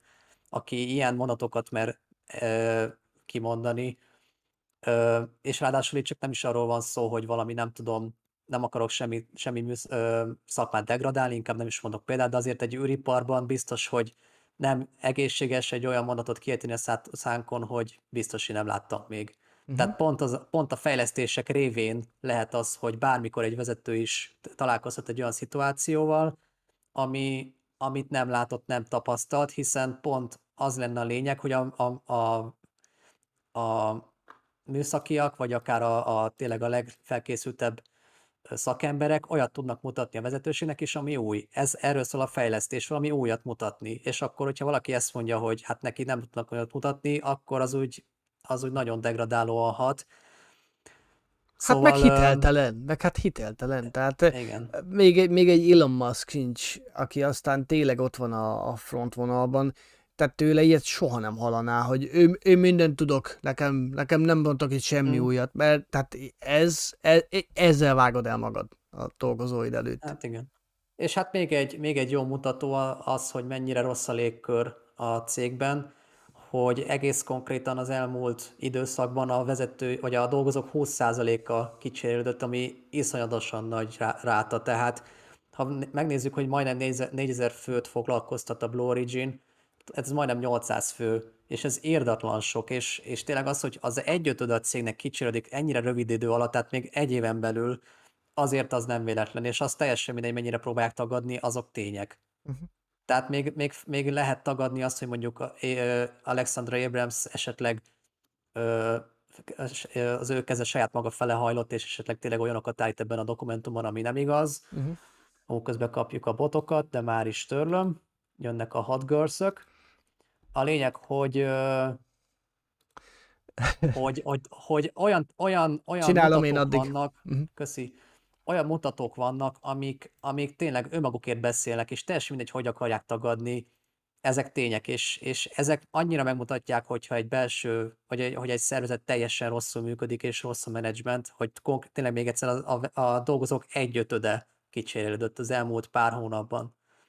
És ugye arról is írtunk egy cikket, hogy ezek még csak nem is az, hogy mondjuk a takarítónéni elhagyta a céget, hanem komoly vezető mérnökök, vezető beosztású mérnökök, és igazi, ig- igazából a, pont a nagy projekteknél, tehát a New Glennek, akár a New Shepardnek a fejlesztési pro, projektjeiben résztvevő vezető mérnökök távoztak, Mhm. illetve ugye a sokat emlegetett BR4 hajtóműnek a, a fejlesztésért ö, ö, felelős ö, csapatnak is a, el, nem is egy vezetője eltávozott az elmúlt időszakban, tehát azért ezek elég sokat mondanak. És hogyha ez, ez nem ébreszti fel a Blue Origin-t, akkor viszont semmi, és teljesen mindegy, mennyit pereskedhetnek, és ezt ugye Elon Musk mondta kicsit cinikusan, de teljesen igaza van, nem mindig van igaza Elon Musknak sem, de ebben igaza van, hogy, hogy lehetnek bármilyen jó ügyvédei Jeff Bezosnak, ahol addig nem tudja elperelni magát. És, ebben, és, ez, és ez, ez, ez, tényleg, ez teljesen így van.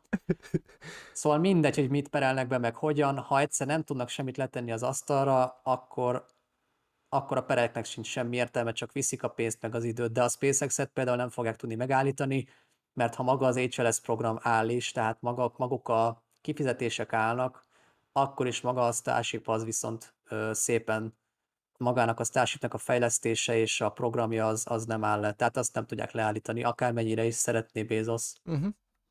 Így van. Azért hál' Istennek a mi szórakoztatásunk megy. Itt van például egy jó példa. Jeff Bezos egy Ja.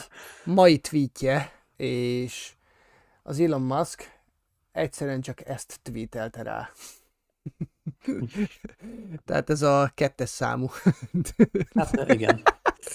Úgyhogy én azt láttam, hogy, vagy legalább, nekem legalábbis úgy tűnik, hogy, hogy amíg nem igazán állt bele, itt van, tehát amíg nem igazán állt bele a múltban a, az Elon Musk az ilyen adokkapokba, én azt láttam, hogy ez, az, ez a HLS, tehát a, a, a holdi landoló egység kifejlesztéséről szóló eh, dolog, ez szerintem eh, véget is vetett ennek, tehát most már tényleg a kesztyűk le vannak véve, és, és abszolút mehet a csihipuhi, mert, eh, mert tényleg megengedhetetlen. Jó, én szerintem kis kiveséztük a Blue Origin-t teljesen, szerintem mindenkinek meglehetősen elege van belőlük. Igen, de még azért is zárszónak bekopizom a, az legutóbbi linket, de már tényleg már lassan sajnos annyi hír van a Blue Origin botrányai körül, hogy már lassan mi sem tudjuk számolni, de épp ez a legutolsó, ez egy ilyen összefoglaló cikk múlt hétről, a, a, tényleg a mostanában kialakult botrányokról, illetve kiderült botrányokról, szóval aki kedvet, akit kedvet, aki kedvet érez, az olvasgassa nyugodtan, és hát próbálja meg valahogy a szerencsétlen Blue Origin-nek a dolgozóinak a helyébe képzelni magát, és elképzelni vajon mi, miért éri meg még mindig ott dolgozni, de Hmm. aki ott, ott marad, biztos megvan az, az oka, de én mondjuk ezek után nem biztos, hogy szeretnék még, akár hogyha amerikai állampolgár lennék, akkor sem a Blue Origin-nek dolgozni.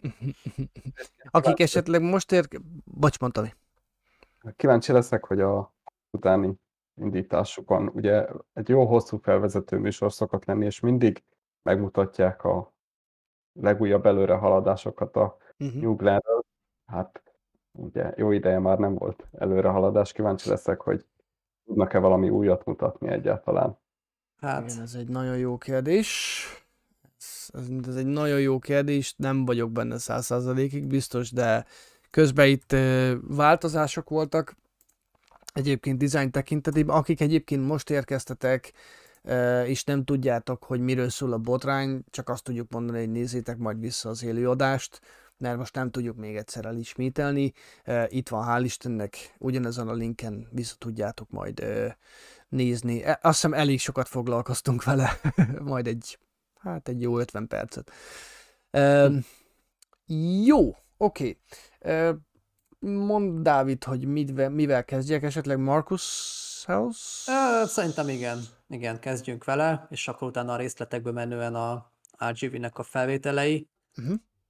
Próbálom azért rövidre fogni, hiszen bár mindig ezt mondom, vissza szoktam nézni, és mindig így kezdem, hogy próbálom rövidre fogni, de most tényleg, hiszen azért az elmúlt adásokban elég sokat beszélgettünk a Starbase-en történt eseményekről, vagy fejlesztésekről, újításokról, változásokról, de persze most is majd azért lesz miről beszélni, de a lényeg, hogy akit tényleg komolyabban érdekel, annak egyrészt tudjuk ajánlani az előző adásokat, előző MaxQ adásokat, illetve ha nem is napi rendszerességgel, de majdnem folyamatosan próbálom a Starbase hír folyamot a, a weboldalon frissítgetni, tehát amikor jön valami érdemleges hír, akkor igyekszem az összes tényleg érdekességet vagy, vagy fontos hírt leírni, szint, tényleg akár napi szinten, vagy akár naponta több bejegyzés formájában, tehát most csak ezért mondom, hogy nem szeretnék teljesen a részletekbe menően újra az egész Starship programról beszélni, hiszen arra nincs időnk, de akkor kezdjük Marcus House videójával, hiszen egyébként ezt is sokszor elmondjuk, hogy nagyon sok, szerencsére több csatorna is van YouTube-on, akik tényleg heti szinten, akár több videóval is beleássák magukat a Starbase-nek a, a fejlesztéseibe, és Marcus House az egyik, tehát neki is mindenképp ajánlják a csatornáját, hogyha még nem iratkoztatok fel, akkor tegyétek meg, mert nagyon megéri. És ő tényleg rendszeresen beszél a, a heti eseményekről, a heti fejlesztésekről, úgyhogy akkor ha elindítjuk a videót, akkor, uh-huh. akkor okay. el is kezdjük. Én, jobb, a reklám nem kell, nem. Mi ez? Mindjárt indítom. Hát ez egy másik videó. Valami történt. Én meg fogom állítani valahol, és egy pillanatra jó. majd ellépek, jó? Jó. Hát ha lehet, akkor gyorsan még ezt a, az, az production site-ot, tehát a termelési területet, vagy ö, gyártási területet, ezt inkább gyorsan átpörgetnénk, csak pár mondatot mondanék, és akkor utána a launch site, tehát az titási területen, uh-huh. hogyha odaérünk, akkor, akkor hogyha itt, itt hagysz minket, Szabi, akkor már az, itt? az talán... Aha. Jó.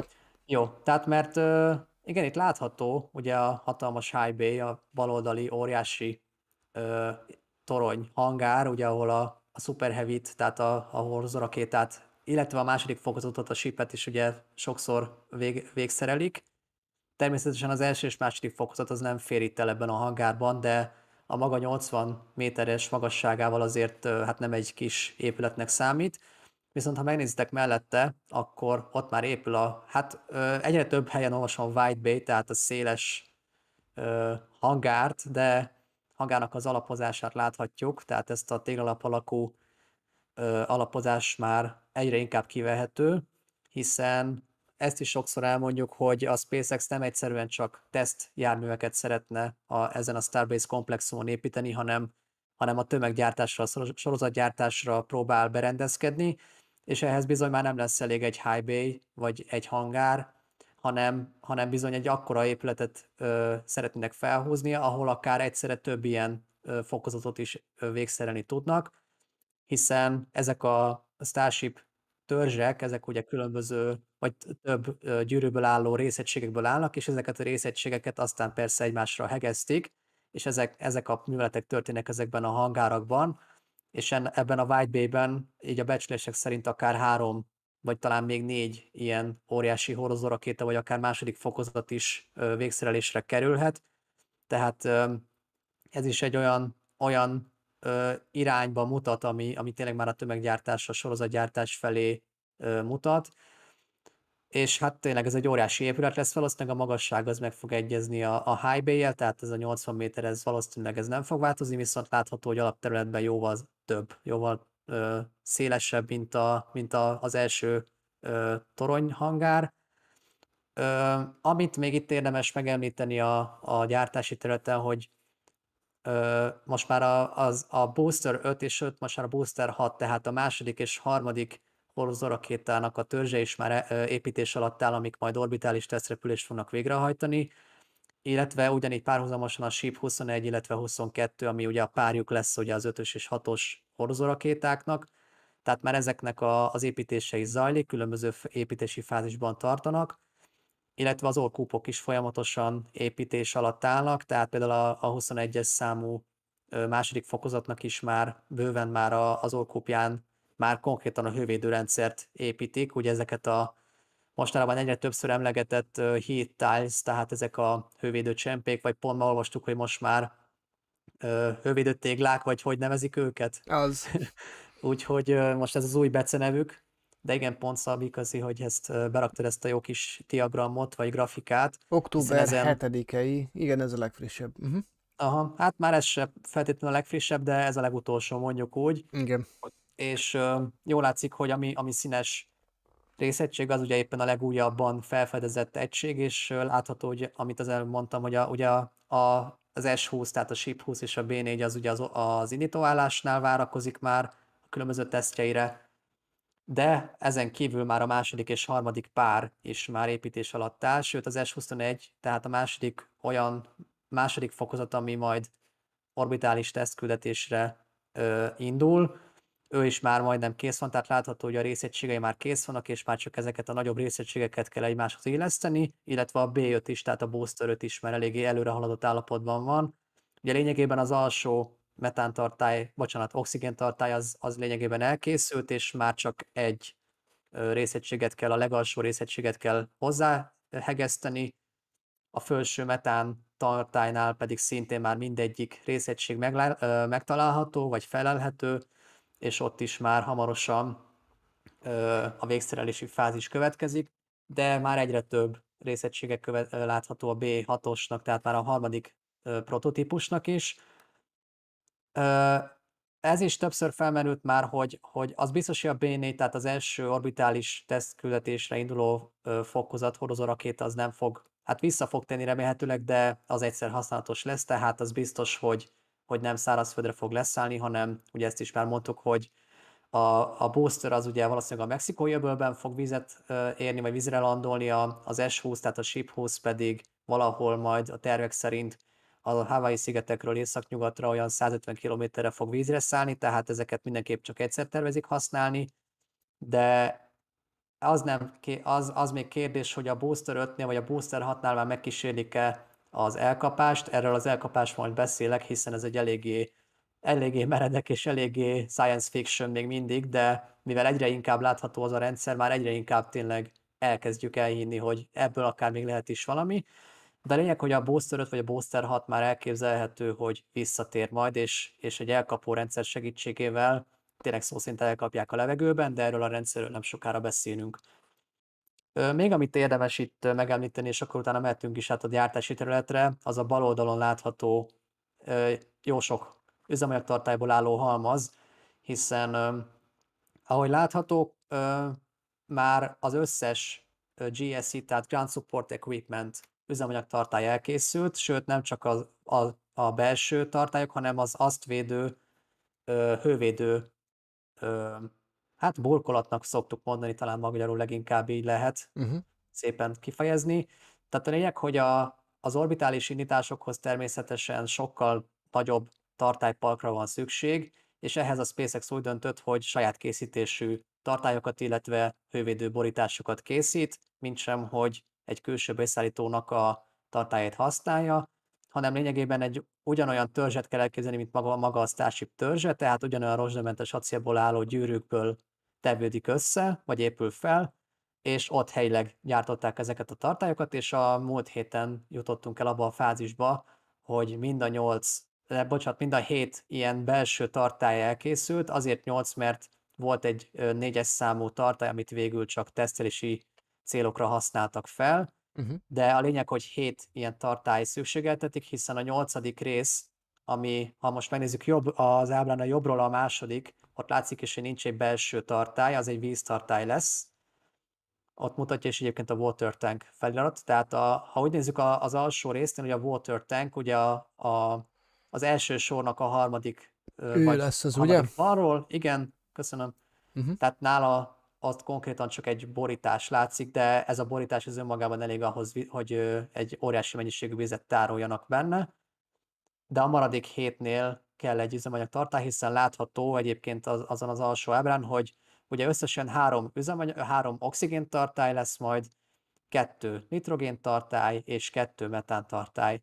Ugye oxigénből azért kell több, hiszen maga a, a, az első és második fokozatnak az üzemanyag tartálya is, az oxigén tartálya nagyobb, ergo a tar- tárolt oxigénből is, folyékony mélyhűtött oxigénből is természetesen többre van szükség, ezért így, így épül fel ez a tartálypark, hogy három folyékony oxigén tartály, egy víztartály, kettő metántartály és kettő nitrogén tartály.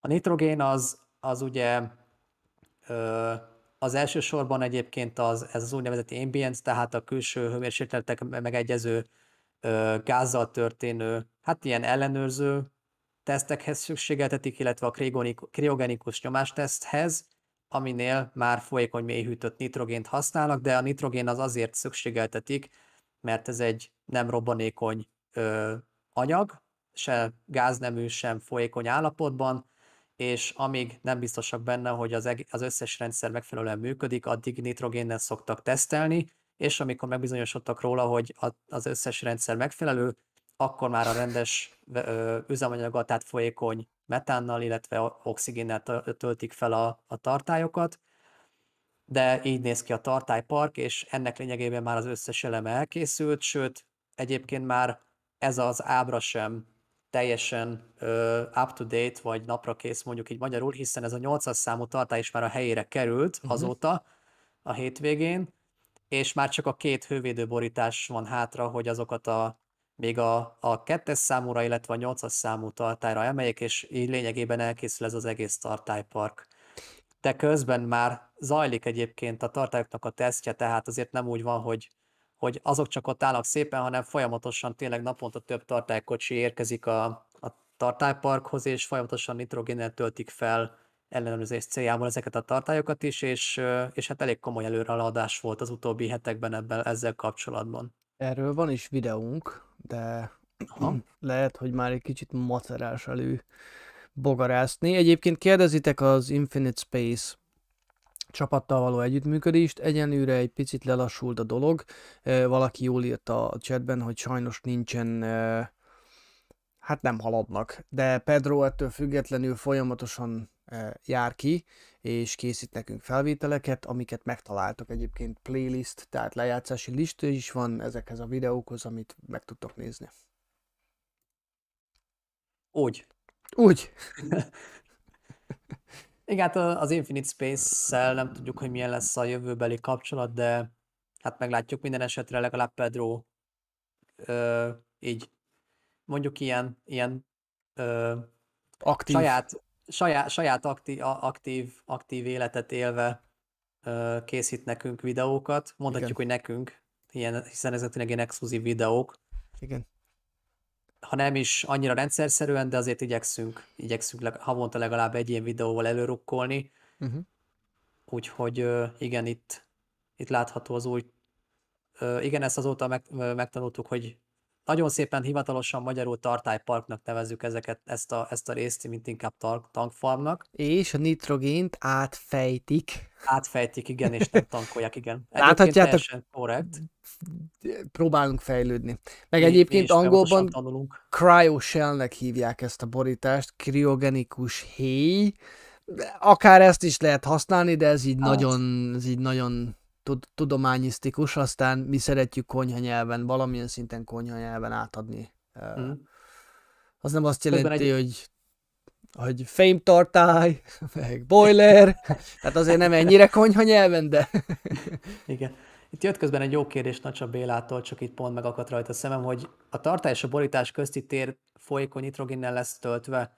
Ö, nem, tehát mindenképp ezekben az acélból készült tartályokban ö, tartályban fejtik át, akkor nevezzük szépen, fejtik át az üzemanyagokat, illetve a, a tesztre szánt anyagokat. Ez a borítás, ez lényegében egy hővédő borítás, vagy egy hővédő héj, ami, ami ugye a külső hőmérsékletől védi meg, védi meg ezeket a tartályokat. Tehát, hogyha közvetlenül ezeket az acéltartályokat érné mondjuk a texasi napfény, ami hát azért elég sok e, órát jelent naponta, és azért ott eléggé meleg van, tehát ott már az, ugye a Mexikói a déli részéről beszélünk, és már eléggé közel az egyenlítőhöz, vagy hát jóval közelebb, mint mondjuk Florida, és, és azért ott eléggé nagy a hő, vagy a, a nagy, magas hőmérsékletek vannak, illetve folyamatosan napfény érni ezeket a, a tartályokat, és egész egyszerűen elforna az üzemanyag ezekből a tartályokból, és ezért van szükség ezekre a hővédő borításokra, hogy ezek visszaverik a napfényt, és, és a belső kriogenikus cseppfolyósított üzemanyag ezáltal tárolásra alkalmas formában marad. Hiszen, hogyha ezek a cseppfolyósított üzemanyagok elkezdenek párologni, az ugye azt jelenti, hogy a folyékony halmazállapotból gáznemű válik, és ugye azt ugye nem kell mondani, hogy az oxigén meg a metán is mennyire gyólékony már ugye gázhalmaz állapotban, és ezt megakadályozandó, ugye ezeket a hővédő borításokat ráhelyezik a tartályakra, és így próbálják megvédeni őket a közvetlen napfénytől, illetve napsugárzástól. RGV Aereo egyébként, ez Aha. ma jött ki konkrétan. Tehát Na, ez, ez még nem forró. láttam még. Ez még forró. Uh, RGB Aerial Photography csatornát egyébként kövessétek. Uh, folyamatosan a srác kibírel egy Cessnát, és körbe repül. Még mielőtt kérdeznétek, igen, rendben van a, a SpaceX részéről, nincs ez ellen semmi kifogásuk, tudtunk, hát, tudomásunk uh, szerint egyenlőre. Megemelték a, a hogyan mondják igen. ezt? repülési magasságot. A repülési magasság most hát 10.000 láb, ami olyan 3300 méter, azt hiszem. Az RGV Aerial Photography meg alkalmazkodott a kihíváshoz. Annyi nagyobb objektívet kell, meg talán gondolom kevésbé látványos, de azért még így is hihetetlen látványos felvételek. Ahogy látszik, azért megoldja, szóval Igen. szerencsére nem, nem nagyon esett sorba a felvételein, és ez tényleg ez nagyon sokat jelent nekünk, hiszen a levegőből jóval több minden részlet kivehető, mint mint a földi kamerák által felvett képekből, Igen. ami szintén óriási segítség nekünk, tehát ugye ezt is mindig mondjuk, hogy Lapadrinak vagy a NASA Spaceflight-nak a folyamatosan tényleg 0-24-ben működő kamerái, már amennyiben megfelelő áramellátás van nekik, Igen. ezek folyamatosan pásztázzák ugye mind az építési, mind pedig a, a gyártási területet, és, és azért így eléggé hamar ö, szerencsére szemet szórnak mondjuk bizonyos, ö, bizonyos részletek, vagy bizonyos fejlesztések, de hát tényleg annyira gyorsan történik minden, hogy például ez a felvétel is, amit pont nézünk, már ez sem annyira napra kész, hiszen az előbb ugye beszéltük, hogy már a 800 számú tartály is már hely, helyre került, tehát ugye ezek a felvételek, amiket például RGV is készít, ezek, ezek általában több nappal előbbi felvételek, és később teszi fel őket YouTube-ra, de egész egyszerűen olyan tempót diktál a SpaceX folyamatosan, hogy, hogy tényleg már szinte egy napos felvétel már elavultnak számít. Üm, és ha picit tovább megyünk, uh-huh. vagy nem tudom, merre kéne menni, a szerviztoronyhoz próbáljunk meg orientálódni. Uh-huh. Itt úgy látom megállította. Szerviztorony, szerintem ő lesz az. Aha. Aha. Igen, na és igen, hát az orbitális nyitóálláson nagyon sok mindent most nem tudunk nézni, mert az, az is folyamatosan építés alatt áll, Itt de ott van. annyira, uh-huh. igen, az a kör alakú óriási csak nyitóállás lesz pont, majd. Pont a Na és igen, Aha. Ez, ez lesz majd a, most a sláger téma, hiszen pont egyébként ahogy néztem most a közvetítést, ugye ezt a Starbase Live-ot, ugye a NASA Spaceflight jó voltából, amit sajnos nem tudunk egyébként így élőben megmutatni jogvédelmi cél, vagy ö, igen, jogvédelmi célok, célból, vagy okokból, van Ö, fotó lényeg... egyébként NASA Space Flight-tól, azt be tudom húzni, ha adsz nekem egy az fél, is jó. fél pillanatot, Aha. mert és akkor visszakanyarodunk erre, mert azt talán egy fokkal jobban mutatja ezeket ja, ja, az ilyesmi, elemeket. Ilyesmiről szeretnék egy, beszélni. Kettő, és még van még egy, és akkor át tudunk nyergelni. Na uh-huh. nézd csak, azt mondja, hogy így, egy pillanat. Oké. Okay. Igen, tehát az előbb már említettem egy ilyen bizonyos elkapási rendszert, amit tényleg nem nyelvbotlás volt, hanem konkrétan az a SpaceX terve, ami tényleg még mindig egy science fictionnek hat, tehát egész egyszerűen elképzelhetetlen, de egyszer valószínűleg meg fog történni, hogy a visszatérő első, sőt a második fokozatot is or, ilyen óriási karokkal kísérik majd meg elkapni.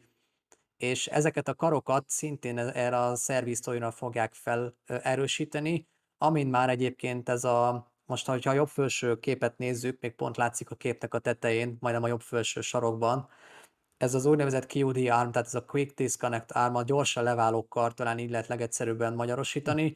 Tehát ugye ez fogja egészen az indítás pillanatáig a rakétát, itt az alsó fokozat, tehát az első fokozatnak a tetejét kell elképzelni, hogy ott, ott ér véget az első fokozat, és ugye rajta van a második, de ez egy ilyen tartókkal, illetve ugye úgy tippelik, hogy itt üzemanyagvezetékeket is elhelyeznek, és egész egyszerűen tankolják is, illetve egyszerre tartják is a, az űrhajót vagy a rakétát. Tehát ezt már fel, felszeretik teljes mértékben, viszont ez a nagyobb látványosság, ez a chopstick, vagy, vagy magyarul evőpálcika, ez oh. talán még jobban reprezentálja a... Bocsánat. Igen? Hát vagy is, így, így váltogathatsz a kettő uh-huh. között. Tehát a lényeg, hogy egy ilyen ké- ö, rendszert kell elképzelni, ami, ami ugye így összezárodik, amikor ugye oda lebeg, vagy oda érkezik, vagy oda ö, Erre gondolsz, landol a... Igen. Ö, oda landol majd, vagy oda tér vissza majd ugye az első és második fokozat, és ugye lesz egy ilyen kör alakú tartószerkezet, ami ugye csatlakozik a toronyra, illetve lesz a két chopstick, tehát ez a két óriási kar, aminek az emelését láthattuk a napokban. Hogyha visszamész Szabi arra az, a képre, ami ott szépen egy ilyen lebegő, óriási szerkezetet mutat. Ö, melyikre? Erre? Ez, igen, Mhm. ez. Tehát ez az egyik chopstick, tehát ez az egyik olyan kar, mert egy ugye, ugye párban lesz, Uh-huh. két ilyen kar fogja majd elkapni a boostert, illetve az, a Igen. shipet, és ennek az első karnak volt ö, azt hiszem tegnap vagy tegnap előtt az áthelyezése, Uh-huh. hiszen pont, hogyha még ezen a képen megnézzük, ott bal oldalt látható egy ilyen piros állványzat. És erre a piros állványzatra van ráhelyezve az a félkör alakú ö, szerkezet, ami az lesz a tartó szerkezet, ez kerül fel a toronyra. Hogyha egy, a felső ö, képet te, felte, ö, kiteszed Szabi a felülnézeti ábrát, akkor talán jobban tudom, tudom szemléltetni, hogy miről is beszélek. Uh-huh. Adj egy pillanatot, csak hogy legyen értékelhető a látvány. Igen. Erre gondolsz? Nem az ábrát, a felülnézeti ábrát az előbb már megny- megnyitottad. Akkor erre, e, Nem? erre gondolsz. Ez, igen. Jó. Tehát ö, ugye a, fél, a félkör alakú rész Mm. lesz az OLITON, tehát az Orbital Launch Integration Tower, tehát ez mondjuk magyarul egész egyszerűen szerviz toronynak. Ugye ez a félkör szerűségű, ö, vékonyabb szerkezet, ugye, amit láthattunk ezen a piros állványzaton, ugye ez, ez lesz majd felerősítve a, toronyra, és ez a két óriási evőpálcikának becézett elkapó kar lesz ugye az, ami konkrétan ugye elkapja majd a, a két fokozatot, és ennek a két óriási karnak az áthelyezése történt meg a napokban, hiszen ezt az egész szerkezetet még a földön fogják majd összerakni, és majd ö, egy óriás daruval, ugye a Franken Crane ö, becenevű daruval fogják majd valószínűleg egy nagy darabban a toronyra erősíteni.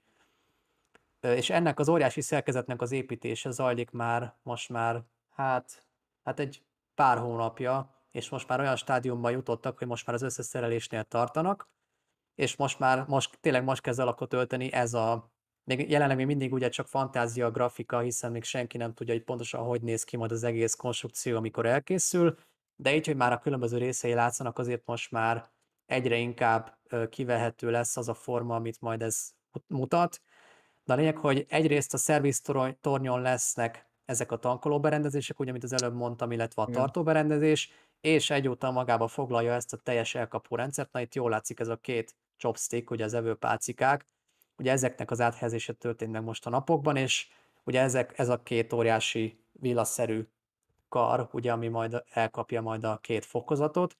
Szóval azért most elég látványos műveletek zajlanak, zajlanak a napokban a, a Starbase Launch Complexen, vagy nyitási területen. Uh-huh. És, és hát tényleg azért ez is előrevetíti, amit az előbb mondtam, hogy vajon mikor fogják megkísérelni az első elkapást, de még egyszer mondom, biztos, hogy nem az első ö, párossal, tehát a Starship 20 és a Booster 4, ez biztos, hogy a tengerben fogja végezni. Uh-huh. Az lehet, egyébként azt még elképzelhetőnek tartom, hogy már ezzel a, az úgynevezett Mechazillával, hiszen természetesen ennek az egész rendszernek is van egy beceneve, ez a Mechazilla, ahogy uh-huh. Elon Musk mondta, lehet, hogy a, a két fokozatot ezzel helyezik egymásra majd, de az biztos, hogy az elkapásban még nem lesz szerepük az első orbitális tesztküldetés végén.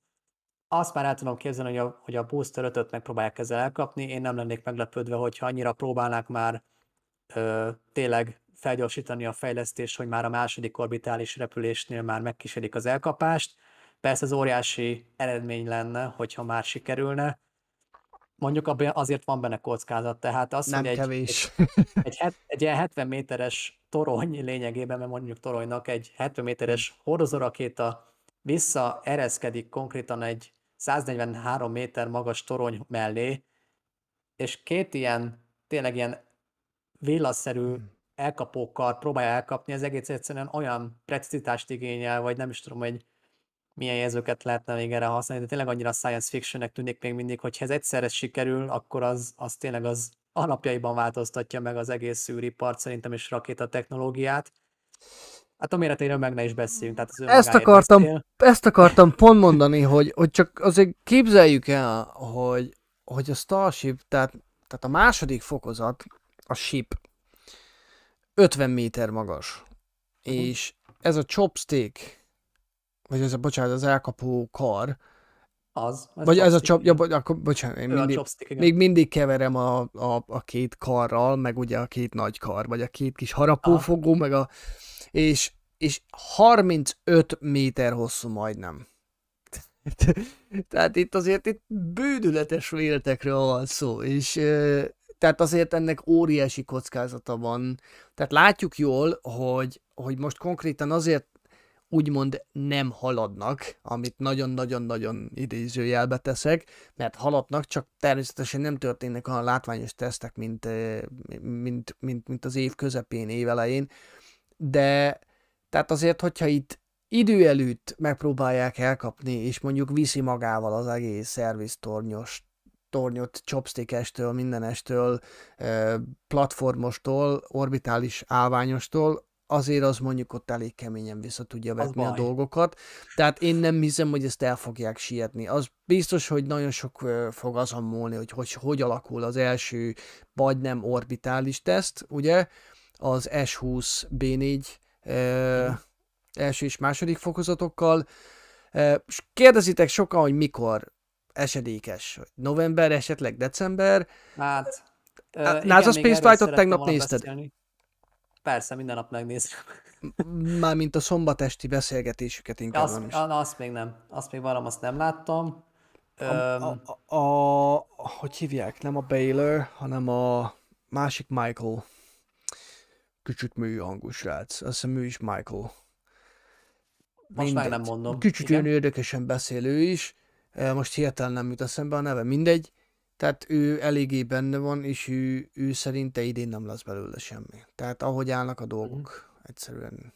Igen, hát ez csak az egyik része, hogy a SpaceX hogy halad az egész fejlesztése, mm. de azért ott van még az engedélyeztetési folyamat, amit, hogyha módból indulunk ki, hát mondjuk, hogy nem a legegyszerűbb, vagy a leggyorsabb folyamat, és ugye mozzajlik pont az az engedélyeztetés egyébként, vagy az a közéleménykutatás, talán mondjuk így, uh-huh. hogy amit ugye az FAA, tehát a légügyi, Szövetségi Légügyi Hivatal adott ki, hiszen egy néhány, hát most már talán két hete, vagy lehet, hogy már három is, most nem emlékszem fejből, de a lényeg, hogy nemrég adott ki a, a hivatal egy, egy vázlatot ugye az engedélyeztetési eljárás keretében, ami egy ilyen környezetvédelmi tanulmányt foglal magába, és ennek a tanulmánynak a vázlatát adták ki, és ö, eredetileg úgy volt, hogy október közepéig, vagy október második feléig, de most már november 1 a határidő, addig egy ilyen, hát egy ilyen public, uh, public, nem tudom, hogy mondjuk, hogy inkább... Hát egy ilyen közvéleménykutatás. Közvéleménykutatás vagy... Mhm. lényegében egy ilyen publikus vélemény,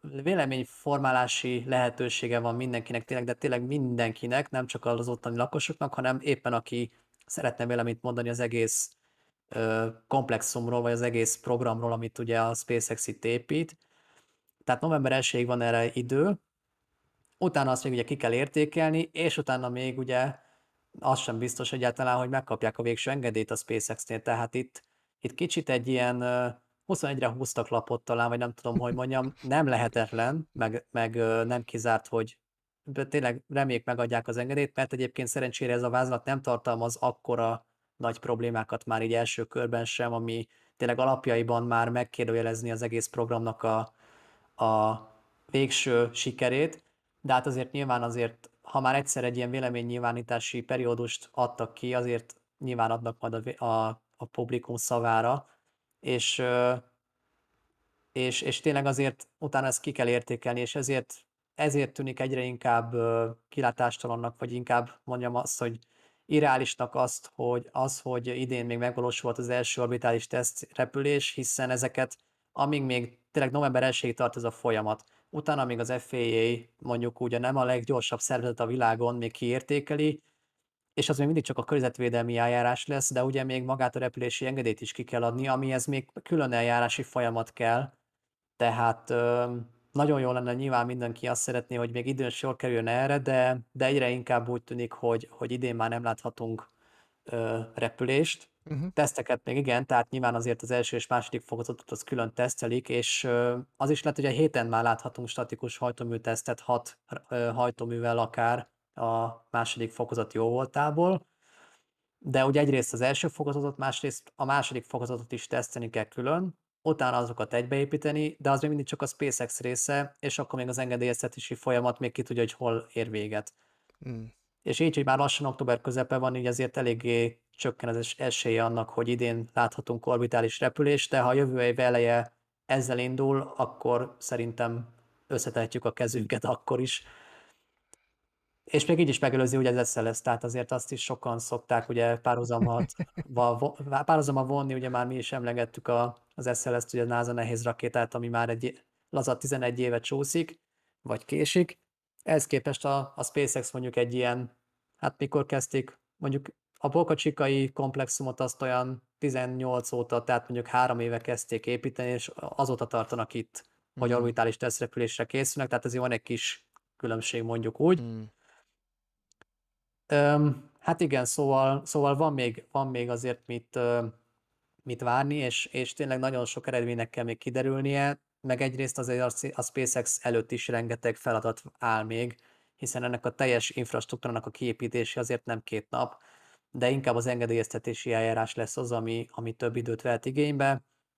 Hát meglátjuk. Ahogy, Mhm. ahogy lesz valami pontos információ, igyekszünk közé tenni. Ami mai friss hír, hogy a NASA egy 2022 tavaszi visszatérést már előre jósol, de ezt nem írják, hogy ez hányadik indításnál lehet. Az is lehet, hogy ez lesz az első indítás, tehát 2022 tavaszáig várnunk kell, márciusig, de, de reméljük azért, hogy ez nem az első, hanem már a második, vagy akár a harmadik út lesz. De azért minden esetre már a NASA is számol azzal, hogy tényleg valóban a SpaceX ezt, ezt megkíséri, és tényleg sikerre fogják vinni ezt az egész programot, illetve az FAA sem kasszálja el majdnem már itt a célegyenesben, pont amikor már így képletesen szóval már tankolják a, az űrhajót és a rakétát, Igen. mert lassan erre fog sor kerülni. Hát az biztos, Úgyhogy, hogy ez nagyon durva. Tomi, esetleg neked mi a véleményed ezekről a fejleményekről? Bocs, ezek a témák, aminél nagyon nehéz nálunk szót szerezni. De Bocsi. befejeztem. A hővédő elemeket azokat a hivatalosan Starbricknek nevezik. Ez is egy nagyon név. A másik, amit hozzá akartam fűzni még az elkapásnál, hogy ugye eredetileg a, azt pletykálták, hogy a gridfinekkel fogják elkapni, ami idézőjelesen sokkal könnyebb lett volna, Uh-huh. De nem, azóta ezen is változtattak, és valami rakéta oldalába épített nagyon miniatűr méretű fülecskével ö, fogják elkapni a rakétákat. Hát ugye mondtad, hogy micsoda precíz manőver kell, hogy az a vevőpálcika elkapja, hát még így, hogy olyan kicsi méretű fülecskénél fogja meg a, a, az egész rakétát, úgyhogy itt sok hely nem, sok hely nem lesz a hibázásra. Uh-huh. Hát szinte semmi. Hmm. És látom a chatben, hogy szó van a tengeri indító platformról is. Igen, az megint érdekes lesz. A stabilitástól ott nem kell férni, mert ugye ezek olajfúró platformok voltak, és a, ezeknek a lábai úgy vannak kialakítva, rengeteg tengervízzel el lehet állítani, ilyenkor az egész lejjebb, sül, lejjebb süllyed, és az, az lesz maga a ballaszt Uh-huh.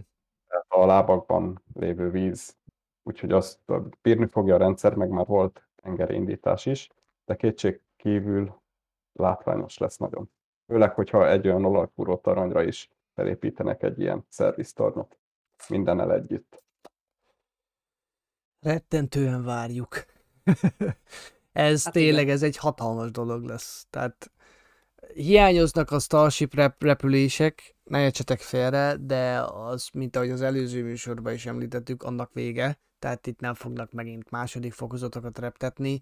E, amit akartak a tesztből leszűrték, látták, hogy működik, tényleg a, a teszt lényege megtörtént, kész, haladnak tovább, nem fognak ugyanúgy körbe-körbe menni, e, mint például a New Shepard-et többször reptették ok nélkül. mielőtt emberes repülés jött volna ok nélkül, e, túl sokszor, de ez, ez már csak az én dolgom, hogy megint egy picit beleálljunk a Blue Origin-be. E, igen. Megint utoljára. Igen, igen, Wow. igen. Igen. Jó, én szerintem átvesízt, vagy kivesíztük a, a témát, még Boc Ö, Bálint még- kérdezte, hogy a napokban átvitt raptorokkal nem akarnak siákat ijesztegetni mostanában? Ö, igen, még pont szerettem volna hozzáfűzni zárszóként, hogy igen, azért a tesztelések nem állnak le annyira, vagy hát mondjuk úgy, hogy újra elkezdődnek inkább, akkor így mondom. Tehát ugye egy, egy kriogenikus nyomás tesztem, sőt, kettő már túl van az S20, tehát a második fokozat, de hát ugye egy- ott még nem voltak beszerelve hajtóművek, és ezeket most a mai nap folyamán elkezdték, tehát azt hiszem egy, egy, te- egy vákumoptimizált Raptortnál be is építettek az S20-ba, és a következő öm, tesztelési időpont az pont holnap lett volna, de pár órája azt is törölték. Mostanában egyébként eléggé ez a gyakori bevett forma, hogy kiírnak több, ö, több időpontot, és az a, a következő hétre aztán szép sorjában törlik az összeset. Uh-huh. Jó, érthető, tehát ugye ezeknél a teszteknél ilyenkor az egész területet ki kell üríteni, és nyilván nem akarnak időt veszteni a SpaceX-esek, ezért ö, kerül sor végül a törlésre, de az a lényeg, hogy most jelenállás szerint ö, átszámolom gyorsan, csütörtök éjfélkor van legközelebb lehetőség ö, tesztelésre, tehát akkor ijeszgethetnek legközelebb sirályokat. Még Revendlov írta, hogy elvileg azok a kampók lesznek, amivel most is emelik a boostert. Igen. Nem Azt nagyok. nem nagyok. Hát a, Nem igen, nagyok, de 70 méterhez kicsik. képest minden kicsi. E, igen, e, azért tehát nem szeretnénk itt e, fotelból megmondó emberek lenni, tehát e, azért a SpaceX már elért annyi sikeres dolgot, hogy e, mm, ha ők látnak benne fantáziát, akkor mi is meghitelezzük ezt a lehetőséget nekik, és csak feltételezzük, hogy, hogy valami oka, oka van, hogy ebbe az irányba haladnak, tehát aki egy picit nem kell nagyon visszamenni, pár hónapja még e, arról beszéltünk, hogy milyen lábak lesznek ezen az első fokozaton. Aztán amikor e, jött a hideg zuhan, hogy ne, ne, ne, ne, ne, ne, tehát ezt majd elkapjuk. És akkor Milyen így, lábak? e, mit csináltok ti? Elkapjátok? Mi van? egy 70 méteres első fokozatot? Tehát azért az, az mégsem úgy működik, és ne. E, úgyhogy e, ez mindenképpen érdekes lesz látni, hogy ez hova fejlődik. Mhm. Még esetleg srácok valamit? Én, én egy fotóval szeretném lezárni ezt a e, mai űr kokettálást, mégpedig a Philip Smith, aki egy, egy, egy hihetetlenül jó asztrofotós és ISS fotós, készített egy felvételt, ami nem, ugyan nem az ISS, de én úgy gondolom, hogy mindenképpen ér egy, egy, egy bemutatást. Ez az X-37B eh, nevű kém űrrepülő. Érdekes módon ez volt az első közvetítésünk, a Space Junkie, akkor még űrutazás űrhajók, azóta Space Junkie csatornán, és pont ezt a járművet indították. És készített róla egy felvételt, ugyan persze lehet azt mondani, hogy ja, ja, ja, hát ez a paca, erre bármit rá lehet fogni, de azért azért be lehet rajta azonosítani bizonyos részeket. Sajnos innen nem észlelhető, legalábbis innen Londonból. Nem tudom, hogy Magyarországon milyen lehetősége van, a Heavens Above oldalt érdemes megnézni, mert látható. Tehát titkos, titkos, de nem azért titkos, mert nem tudjuk, hogy hol van, hanem azért titkos, mert nem tudjuk, hogy mit csinál. Úgyhogy hogy titkosnak titkos, így van, csak nem a pozíciója, mert azt mindenki tudja, hogy ott van, van katalógus száma, lehet eh, nyomon követni, az, amit csinál, azt nem tudjuk, hogy pontosan mi. Uh, jó, oké. Én szerintem nem marad más hátra mára, mint megköszönni a figyelmeteket. Ha esetleg tetszett az adás, egy lájkot mindig jó néven veszünk tőletek. Azzal, hogy itt voltatok, nagyon szépen köszönjük, hogy néztetek minket. Mindenki küldjön egy, egy, egy virtuális válveregetés Tominak, mert szerintem nagyon jól helytált az első műsorában. Köszönjük szépen, hogy itt volt, és szerintem rendszeres tagja lesz a csapatnak. Tessék! Köszönöm, hogy itt lehettem. Nem mondom, hogy nem izgultam, de igen. ez, ez természetes, ez természetes, de szerintem semmi probléma nem volt, de azért küldjetek egy kis pozitív energiát itt az éteren keresztül. Mi nagyon szépen köszönjük a figyelmeteket, ha más nem, akkor is reméljük, hogy a Scraptober nem fog bele kotnyeleskedni a kis hétvégi programunkba. Ha minden rendbe megy, és, és nem változik az indítás időpontja, akkor szombaton délelőtt gyertek és nézzétek velünk a Lucy eh, küldetés, eh, küldetés kezdetét és a, az Atlas 5 rakéta indítását.